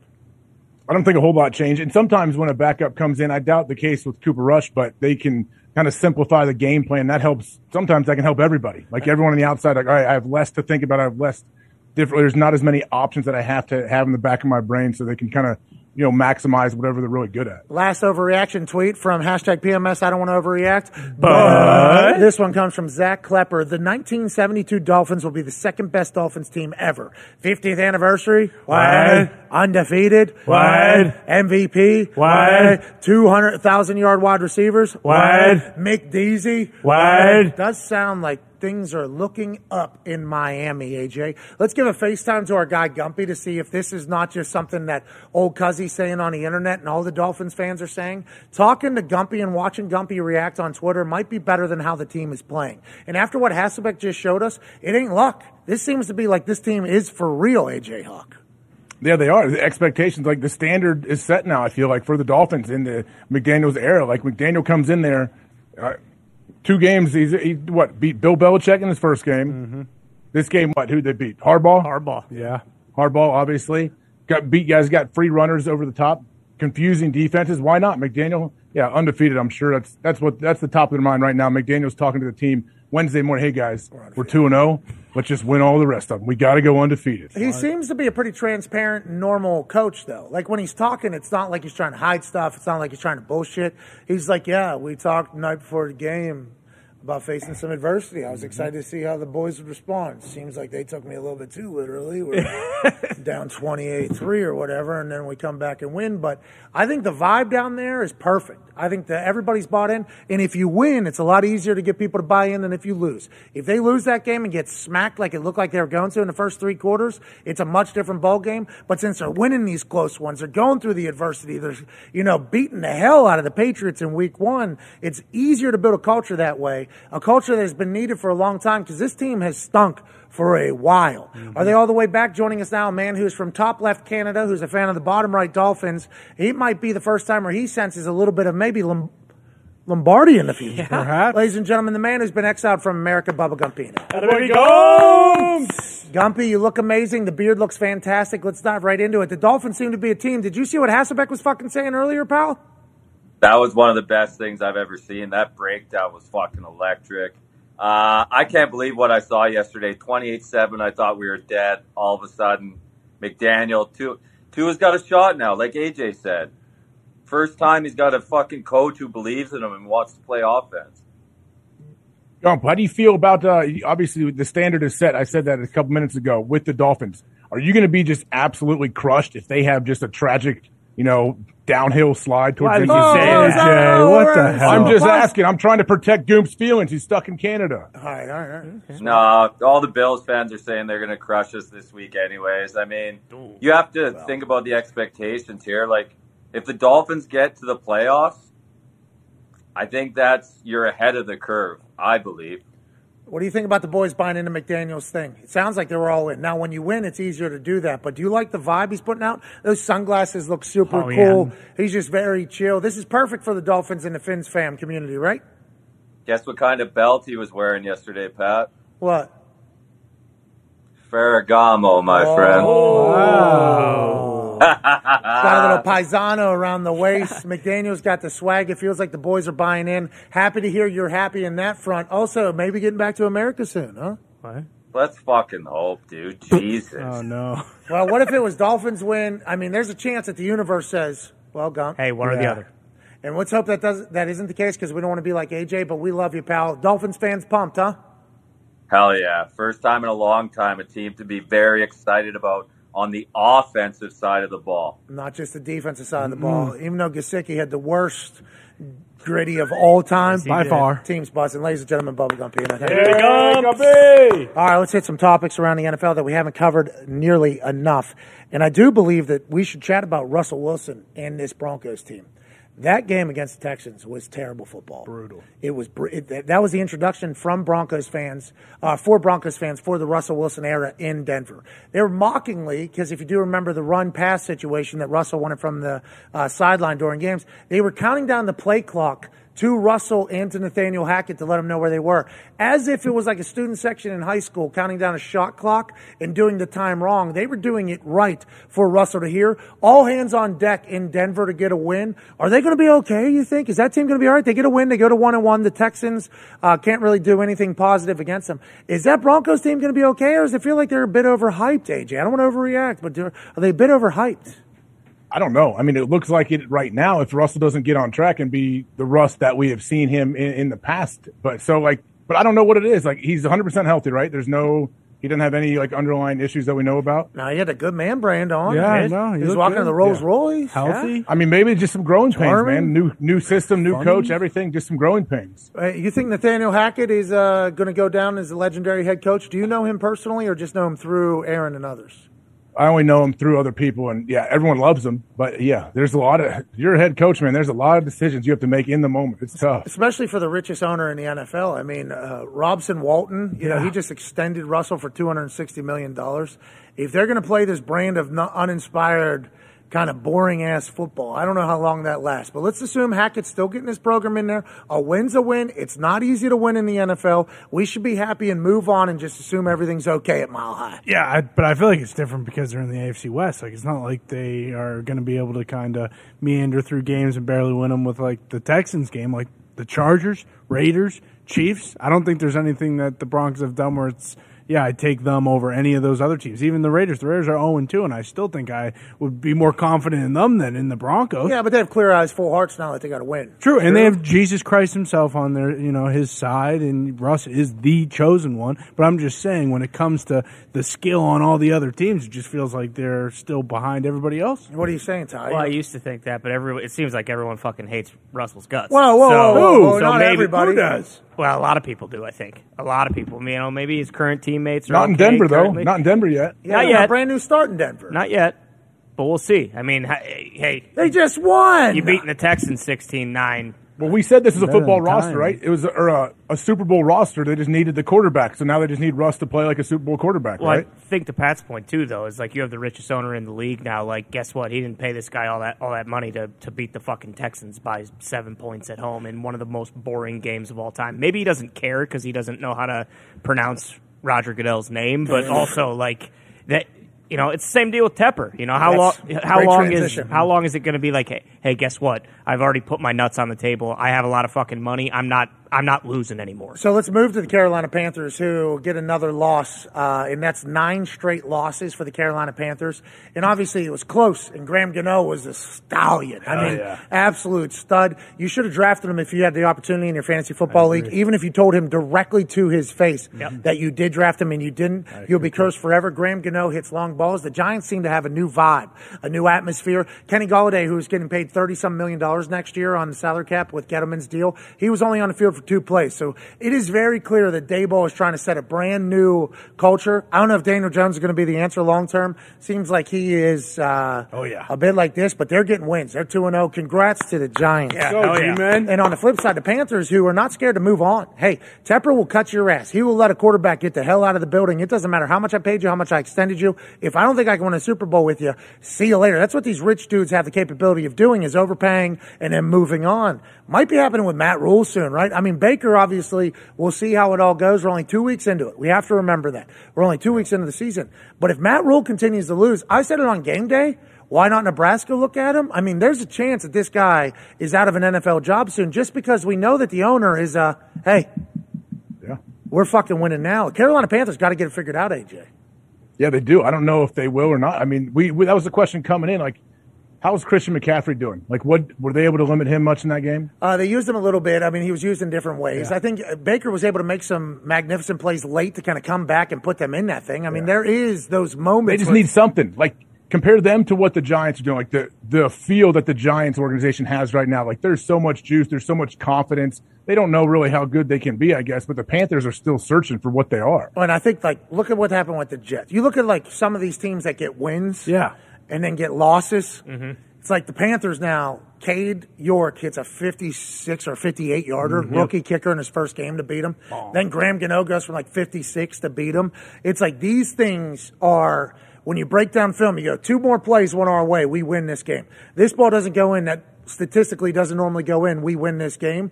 But instead, it's like, no, they are going against us how the hell do we stop this from happening? And sometimes you can kind of get underwater with bad luck and bad bounces, and it's almost like not your fault, but still kind of your fault, and that's the NFL, baby. Well, and with Tepper is you know because of that all that money, you really do wonder like if Lamar Jackson this whole entire thing goes, are they going to throw money at him? I feel like we're going to find out how much Sean Payton loves New Orleans because if he is interested in coaching, who says Tepper doesn't throw a hundred million at Sean Payton to bring him in because he isn't going to wait around, especially after the last couple years. He's tried with Darnold, didn't work decided, you know what, we'll still pay him, and then we'll bring in another guy and pay him to a Baker. Not really working so far. He seems to be the next coach to just throw the kitchen sink at everybody and anybody and make them good overnight. I'm excited to see what he does, man. Those uber wealthy folks, and we heard it from Mara. Yes. Mm-hmm. I know they make a lot of money and it is cash cow, the NFL and all that. But when they hang out amongst the ups, mm-hmm. Yeah. and your team sucks, Tepper super competitive. We heard stories, and we don't know if it's real or not. Tepper bought somebody's house that had slighted him in the past. Yeah. Maybe married his ex-wife or something like that. Huge. Bought the house, tore the whole thing down. Yeah. Just tore it all the way down. We know that Tepper's a little bit of a dog. Mm-hmm. New practice facility. Stopped it. You don't want to fucking hold up your end of the bargain. Don't See care. ya. We'll file bankruptcy too, right here. Like he is a. So let's assume that when he's talking to these other yups, he doesn't necessarily enjoy the fact that he's been on six different quarterbacks already, Mm-hmm. numerous offense coordinators, still haven't been able to find a way to win. He's going to keep searching until he can do it. Is that with Matt Rhule? He better start winning. Is it with Baker Mayfield? They better start winning. Even though there's a couple plays in every game that they could have won, it does not matter if the results don't say that. Considering how they lo- they've looked too, like I, I honestly wouldn't be surprised if they get if Carolina starts 0 3 or 0 4. I think they will fire Matt.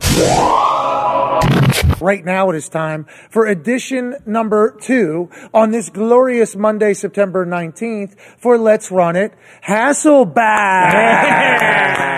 Talking about some of tonight's uh, Monday Night Football quarterbacks, two games tonight as the Titans and the Bills play and the Vikings and the Eagles play. Yeah. I believe we're starting with uh, Kirk Cousins breakdown with yeah, Justin we're going to start with the second game, the game on ABC tonight. Okay, this is the eight fifteen game. Okay, Kevin O'Connell came to Minnesota to coach Kirk Cousins. Okay, last year he was with the LA Rams. They found all different creative ways to get Cooper Kupp, a great receiver, open. Okay, they're doing the exact same thing with Justin Jefferson. Okay, this is what they're going to do. Roll the tape, Foxy.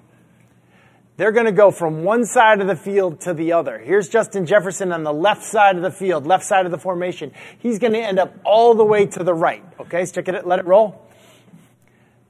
Buy some time. He's going to catch the ball on the other side of the field on the numbers. Next play. This is against the Packers last week. Again. So Justin Jefferson, roll the tape.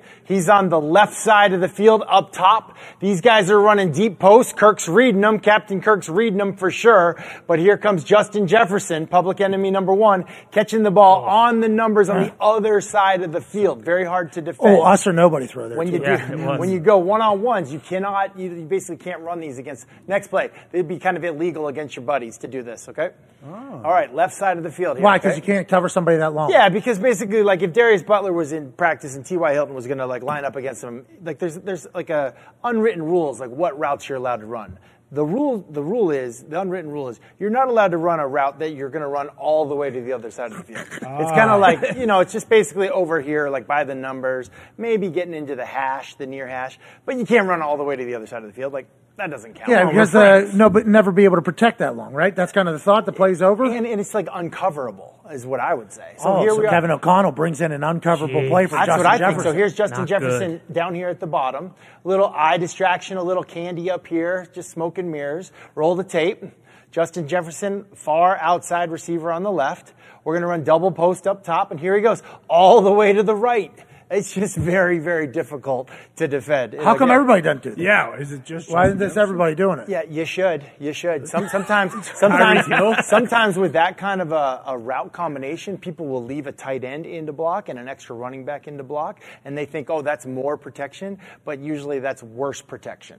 So that's something simple to look for tonight. Justin Jefferson, one side of the field, all the way to the other side of the field. So when they're playing the Eagles tonight, the Eagles know that they're going to do this, right? How do you stop for that? You think, or do you not care? You got to get a pass rush. That, that's that's that's Oh, basically the answer. couple Eagles dogs. D-line. You got to get a, you got to get a pass rush. So this is offensive line of the Vikings versus Philadelphia Eagles defensive line and outside pass rusher. Yeah, and, and to keep it just simple, like Justin Jefferson, watch when he catches the ball, if he started on one side and went all the way to the other side of the field. That means the offensive line's doing well. Yeah, probably. And Yeah. Kirk Cousins can sling it. All right, Yeah. I really want to get to the next game. Okay, Okay. the other All right, game. yeah. Two Fuck games on a Monday night. I don't know what to do. Hell yeah. Oh, Watch this this guy. So before we start this one, okay, so Derrick Henry's on the other side, right? Tennessee Mm-hmm. Titans.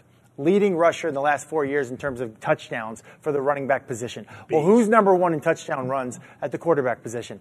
This guy, Ooh. Josh Allen. Run the tape, Foxy. Here we go. This is what you got to you got, watch. This guy right here. This is the right tackle. I call this tackle express. He's going to be a lead blocker. So we're going to fake a run to our running back to the right, and then our right our right tackle is going to be our lead blocker to the left on this outside emol end man on the line of scrimmage. Oh. And Josh Allen is your run right up the gut, seven yard run. Like that's very very. tough How often defend. does a right tackle pull? Yeah. Very seldom. It's the mm. guards and the centers who typically pull. Tackles do pull, but it's not not nearly as much as guards. Got it. Okay. Okay, so next. Here's the next one. Next play, please. This is very difficult. You have to honor the run. It's a fake run to the right, naked bootleg pass. So we hear all about, all about RPO, run pass option.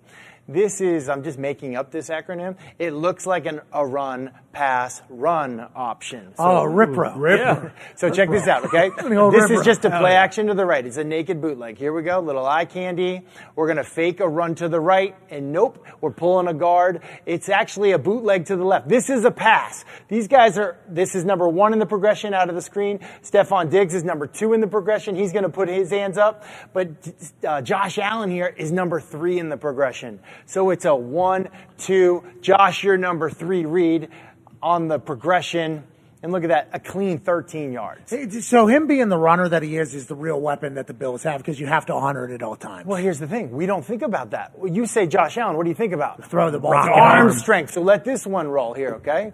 He's going to drop back here. Check where he is here, okay? This is the same play, I think. He's going to drop. Oh, same play. Next play, please. Next play. He's going to drop back on his drop. He's basically going to hit the minus 37 yard line on his drop right there. And then he's going to buy a little time. So you got to defend every blade of grass with this guy. Every blade of grass. Why? Because he can throw it to the moon. Okay? Roll the tape. Just let this run. This is what I think of when I think of Josh Allen. You got to defend the entire field. Oh. And he throws it to the basically to the end zone. He started at the minus 37.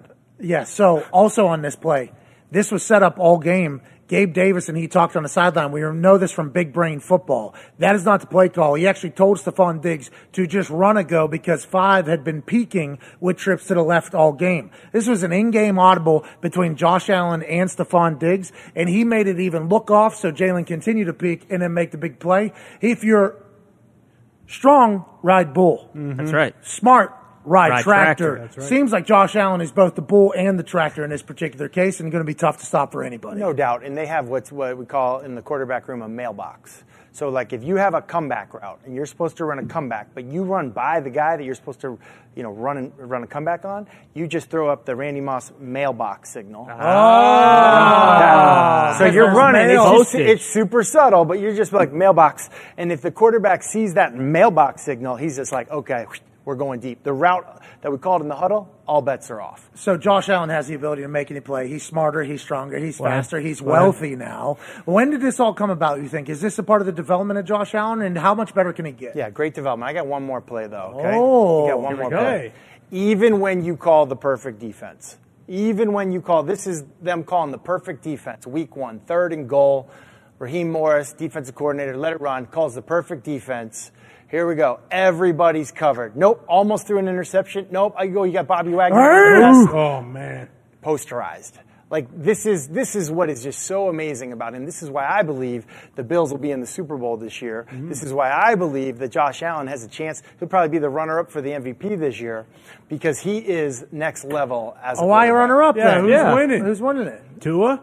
The guy who's going to win the Super Bowl. We'll, we'll, we'll leave that alone. Oh, Kirk Cousins.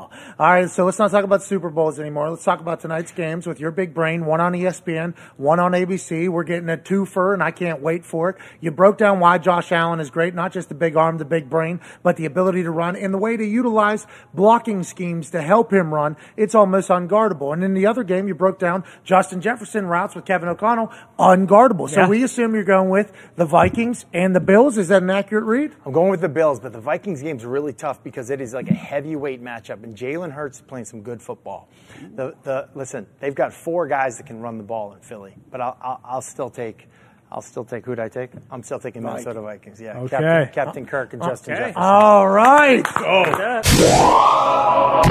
Zito's currently on the phone trying to figure out the phones, the five energy phone line. That's probably going to continue to be a work in progress, as will everything be at this studio. We can't thank everybody enough for kind of putting up with the first day here, AJ. It's going to be a fucking pretty electric place to come work every day. Yeah.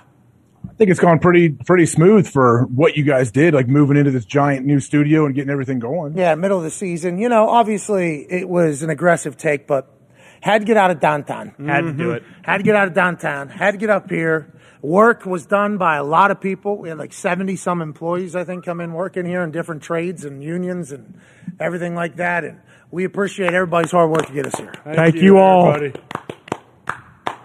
Now, the, the audio the first hour, though, if we would have known that was going to happen, we would not have gone live from this place today. No chance. Because I watched the basketball shot go in. That's maybe the most despicable thing we've ever put up, but it was a great shot, so I guess Had we gotta let do it it, run. yeah. First but if people who didn't know the show existed listen to that, they would never listen to our show. Right? That, like, not going to turn that on. It sounds terrible. Turns out that's going to happen whenever you're building a brand new studio and there's a lot of wires in a lot of places. Yeah. They got to figure it out in the back in beautiful fashion. Congrats, all boys. Yes. Thank you, boys.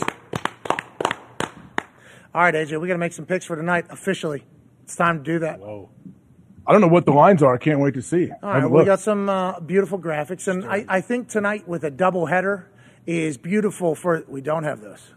No graphic. Oh no, the show stinks. We're moving to a new. Oh jeez. Move into a new studio. Grown Don't even have the. New era. We sold out. We got no. No. Got no graphics. Got no graphics. No, we got the highlights still. Highlights were sweet. today. Highlights were sweet. I feel the like we learned a lot. Yeah, the Dolphins, Ravens being able to show that like entire comeback. Yeah, but we robbed Peter to pay Paul. We lost graphics. We got rights. I mean, Well, that's I'm uh, footage Peter. rights. Sorry, not a game rights. Uh, AJ, footage rights. Please have a little respect for that whole thing. Yes. Footage. Yeah, footage rights, which everybody has. It has been great. So let's just let's go in and see what the live update is here for both games this evening um, tonight. And I don't know if we have a super boost, but Darius Butler does. He has the same Whoa. game parlay. I don't know if it's boosted or not. D-Bud. D-Bud has the Bills to win. Diggs over receiving yards. Josh Allen to pass for 250 plus yards. Tannehill over rush yards. And Derrick Henry anytime score. That one feels really good. Mm.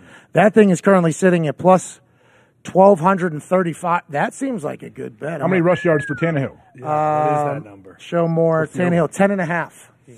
Okay, I like that. That Bills D line. Plus 1235 right now at FanDuel Sportsbook with what Darius Butler put together as his same game parlay. Bills money line, Diggs over 75 and a half receiving yards is what it is right now. Josh Allen over 250 yards passing. Tannehill over 10 and a half yards rushing. Derrick Henry anytime touchdown score. That sounds good to me.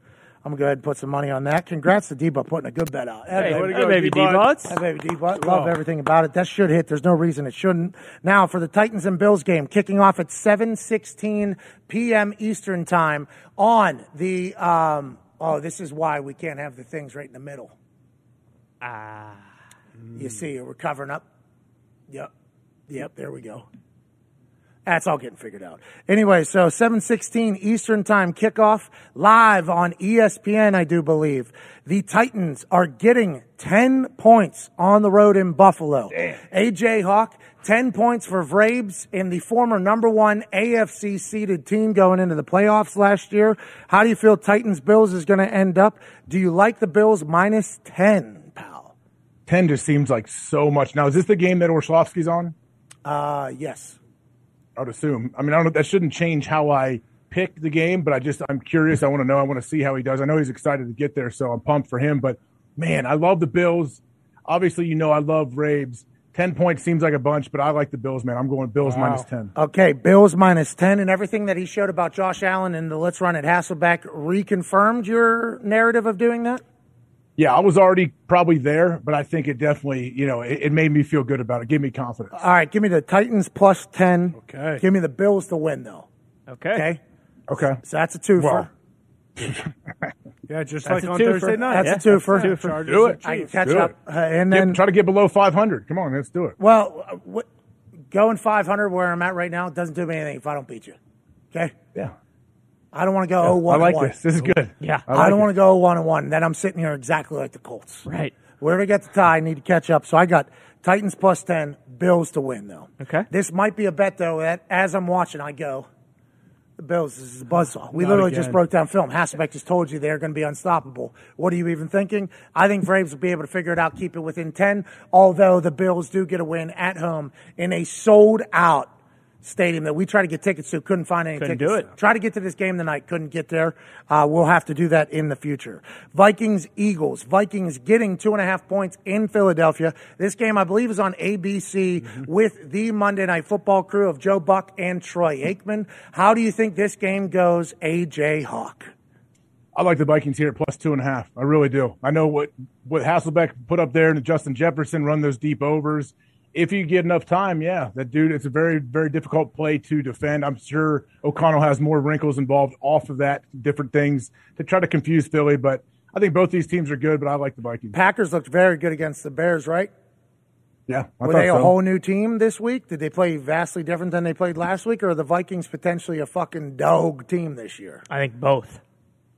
I think the Vikings are very, very good, and also the Packers played like shit last week, but I think the Vikings are very good. I'll take the Vikings as well, plus two and a half. No offense to Philadelphia Eagles. No offense to Paulie B back there, audio guy. He's a massive Eagles fan. He says John and does the whole cheesesteak bit whenever he's around. And I appreciate and right. respect that whole thing. You can really just rile up Philadelphia people pretty easily. Very easily. And it, I love how passionate they all are. With to. that being said, I'll take Kirk Cousins and Justin Jefferson over Jalen Hurts and AJ Brown. Whether that's right or wrong, we're going to find out this evening. So I got the um, I got the Titans plus ten, Bills to win outright. I got the Vikings plus two and a half, and I also like Okay. the under in that game. Okay. I like the What's under the, what's what is it? 49 and a half. Hmm. You, a lot. You're staying away from that? No, I'll take the over. Give me the over. Why not? Oh, okay. Now we're starting to dance a little bit, aren't we? Uh, we got a packed night of Monday Night Football. I love when I started doing this. When I started to do this to add bets onto it, like for these last couple games. No, no, you can't do that. What are you doing? You can't. That's, that's not right. You started this. What are you talking What about? are you I know. saying? And you wouldn't let me start it. You didn't Uh, let me. Yeah, you- you're telling me last year I wasn't trying my best to fucking steal wins out of you. Are you lying? Come on, this is the only segment we do year in year out, pal. All right. Hey, fair and good. I, I I feel good about my picks tonight. Okay, so you got the Vikings in the over. I got the Vikings in the under, and I got the Titans plus ten and the Bills money line. Mm-hmm. Yep. Now we're talking. Yeah. Here we go. Let's have a Monday night. Zito just dropped in my ear that we do have some phone calls. We have the ability to do some five hour energy phone line. I'm excited about that. Let's go to a couple phone calls here then. Let's hit the five hour energy phone line on this overreaction Monday, September 19th. Let's go to Brandon in Pennsylvania. Brandon, how you doing, pal? What do you want to talk about?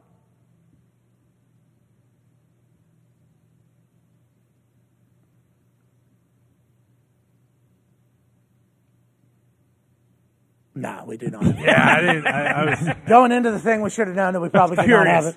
Uh, I believe Hammered Down will be uh, off for today as we figure this out. Uh, Tone and his uh, wife went into labor this morning out of Congrats.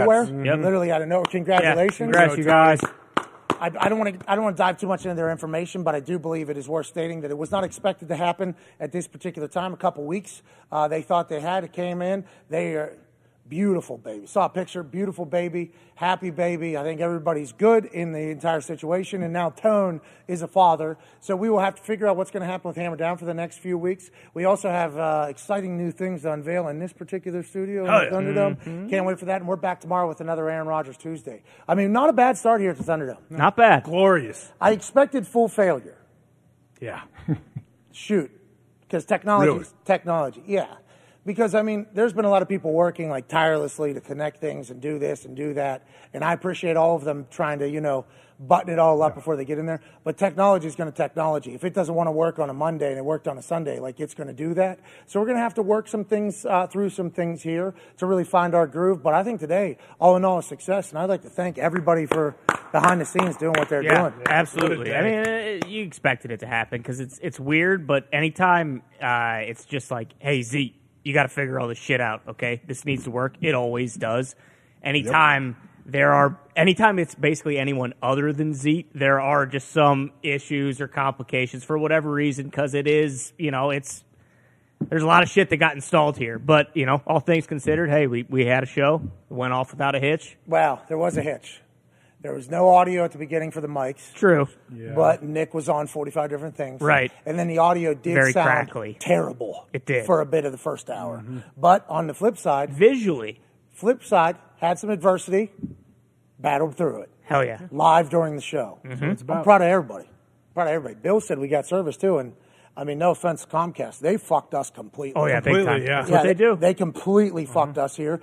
Shout out to Metronet coming through. Yeah. Thank you, Metronet. Gig up, gig down. Comcast, our the person we were working with, uh, either quit or went to another job. They didn't tell us. Uh, so we reached out to that person whenever we needed the Comcast. Oh, sorry, that person doesn't work anymore. We'll send you somebody else. That person quits two days after we start talking to them. We don't get pawned off to other things. So we thought we maybe had no internet in this place. Metronet comes through in a big way. Hey, we appreciate Thank you, Metronet. Metronet. Coming through in a huge way. Uh, Nathan and Matt for hooking up all the TVs and all the tech stuff. We appreciate them. And once again, for Vig, Deepak, uh, Derek, Doug, Austin, and Paulie B. Thank you for all your work on the studio here. To Sean and the construction company, which there is so many people to say thank you to. Thank you for all your hard work and diligent hours. Thank you. Tim McAfee, blood, sweat, and tears into this place for a lot of hours. Too much. You know, he's like Pavlov's dogs. You know what I mean? Like you ring the bell, give the treat, you drool. You give Tim a job, he's just going to go in there until he dies. He's like mm-hmm. one of those hound dogs that sniffs until they're dead. Yep. That's what Tim McAfee is. I appreciate all your hard work, Tim. Thank, Thank you, you, pal. Tim. Thank you, pal. That's literally what the guy is. It is. Tim's the man. Yeah. Is he? I mean, Yeah, I don't know if the Pavlov's dogs like analogy works exactly right with that, but yeah, I get it. Yeah, you give him a task. So Pavlov's dog is ipso facto, basically. You give Tim a task, he's literally not going to sleep until he finishes it. That's just kind of how it goes. And I should have known that whenever we said, like, hey, Tim, we don't have enough people to maybe go oversee it. He comes in here. He moved into this place, basically, for the last 18 months. And uh, I'm excited to see the transition of it, like, it's not his place anymore either. That's going to become a thing, I think. Oh, it's his place. It is Tim's place.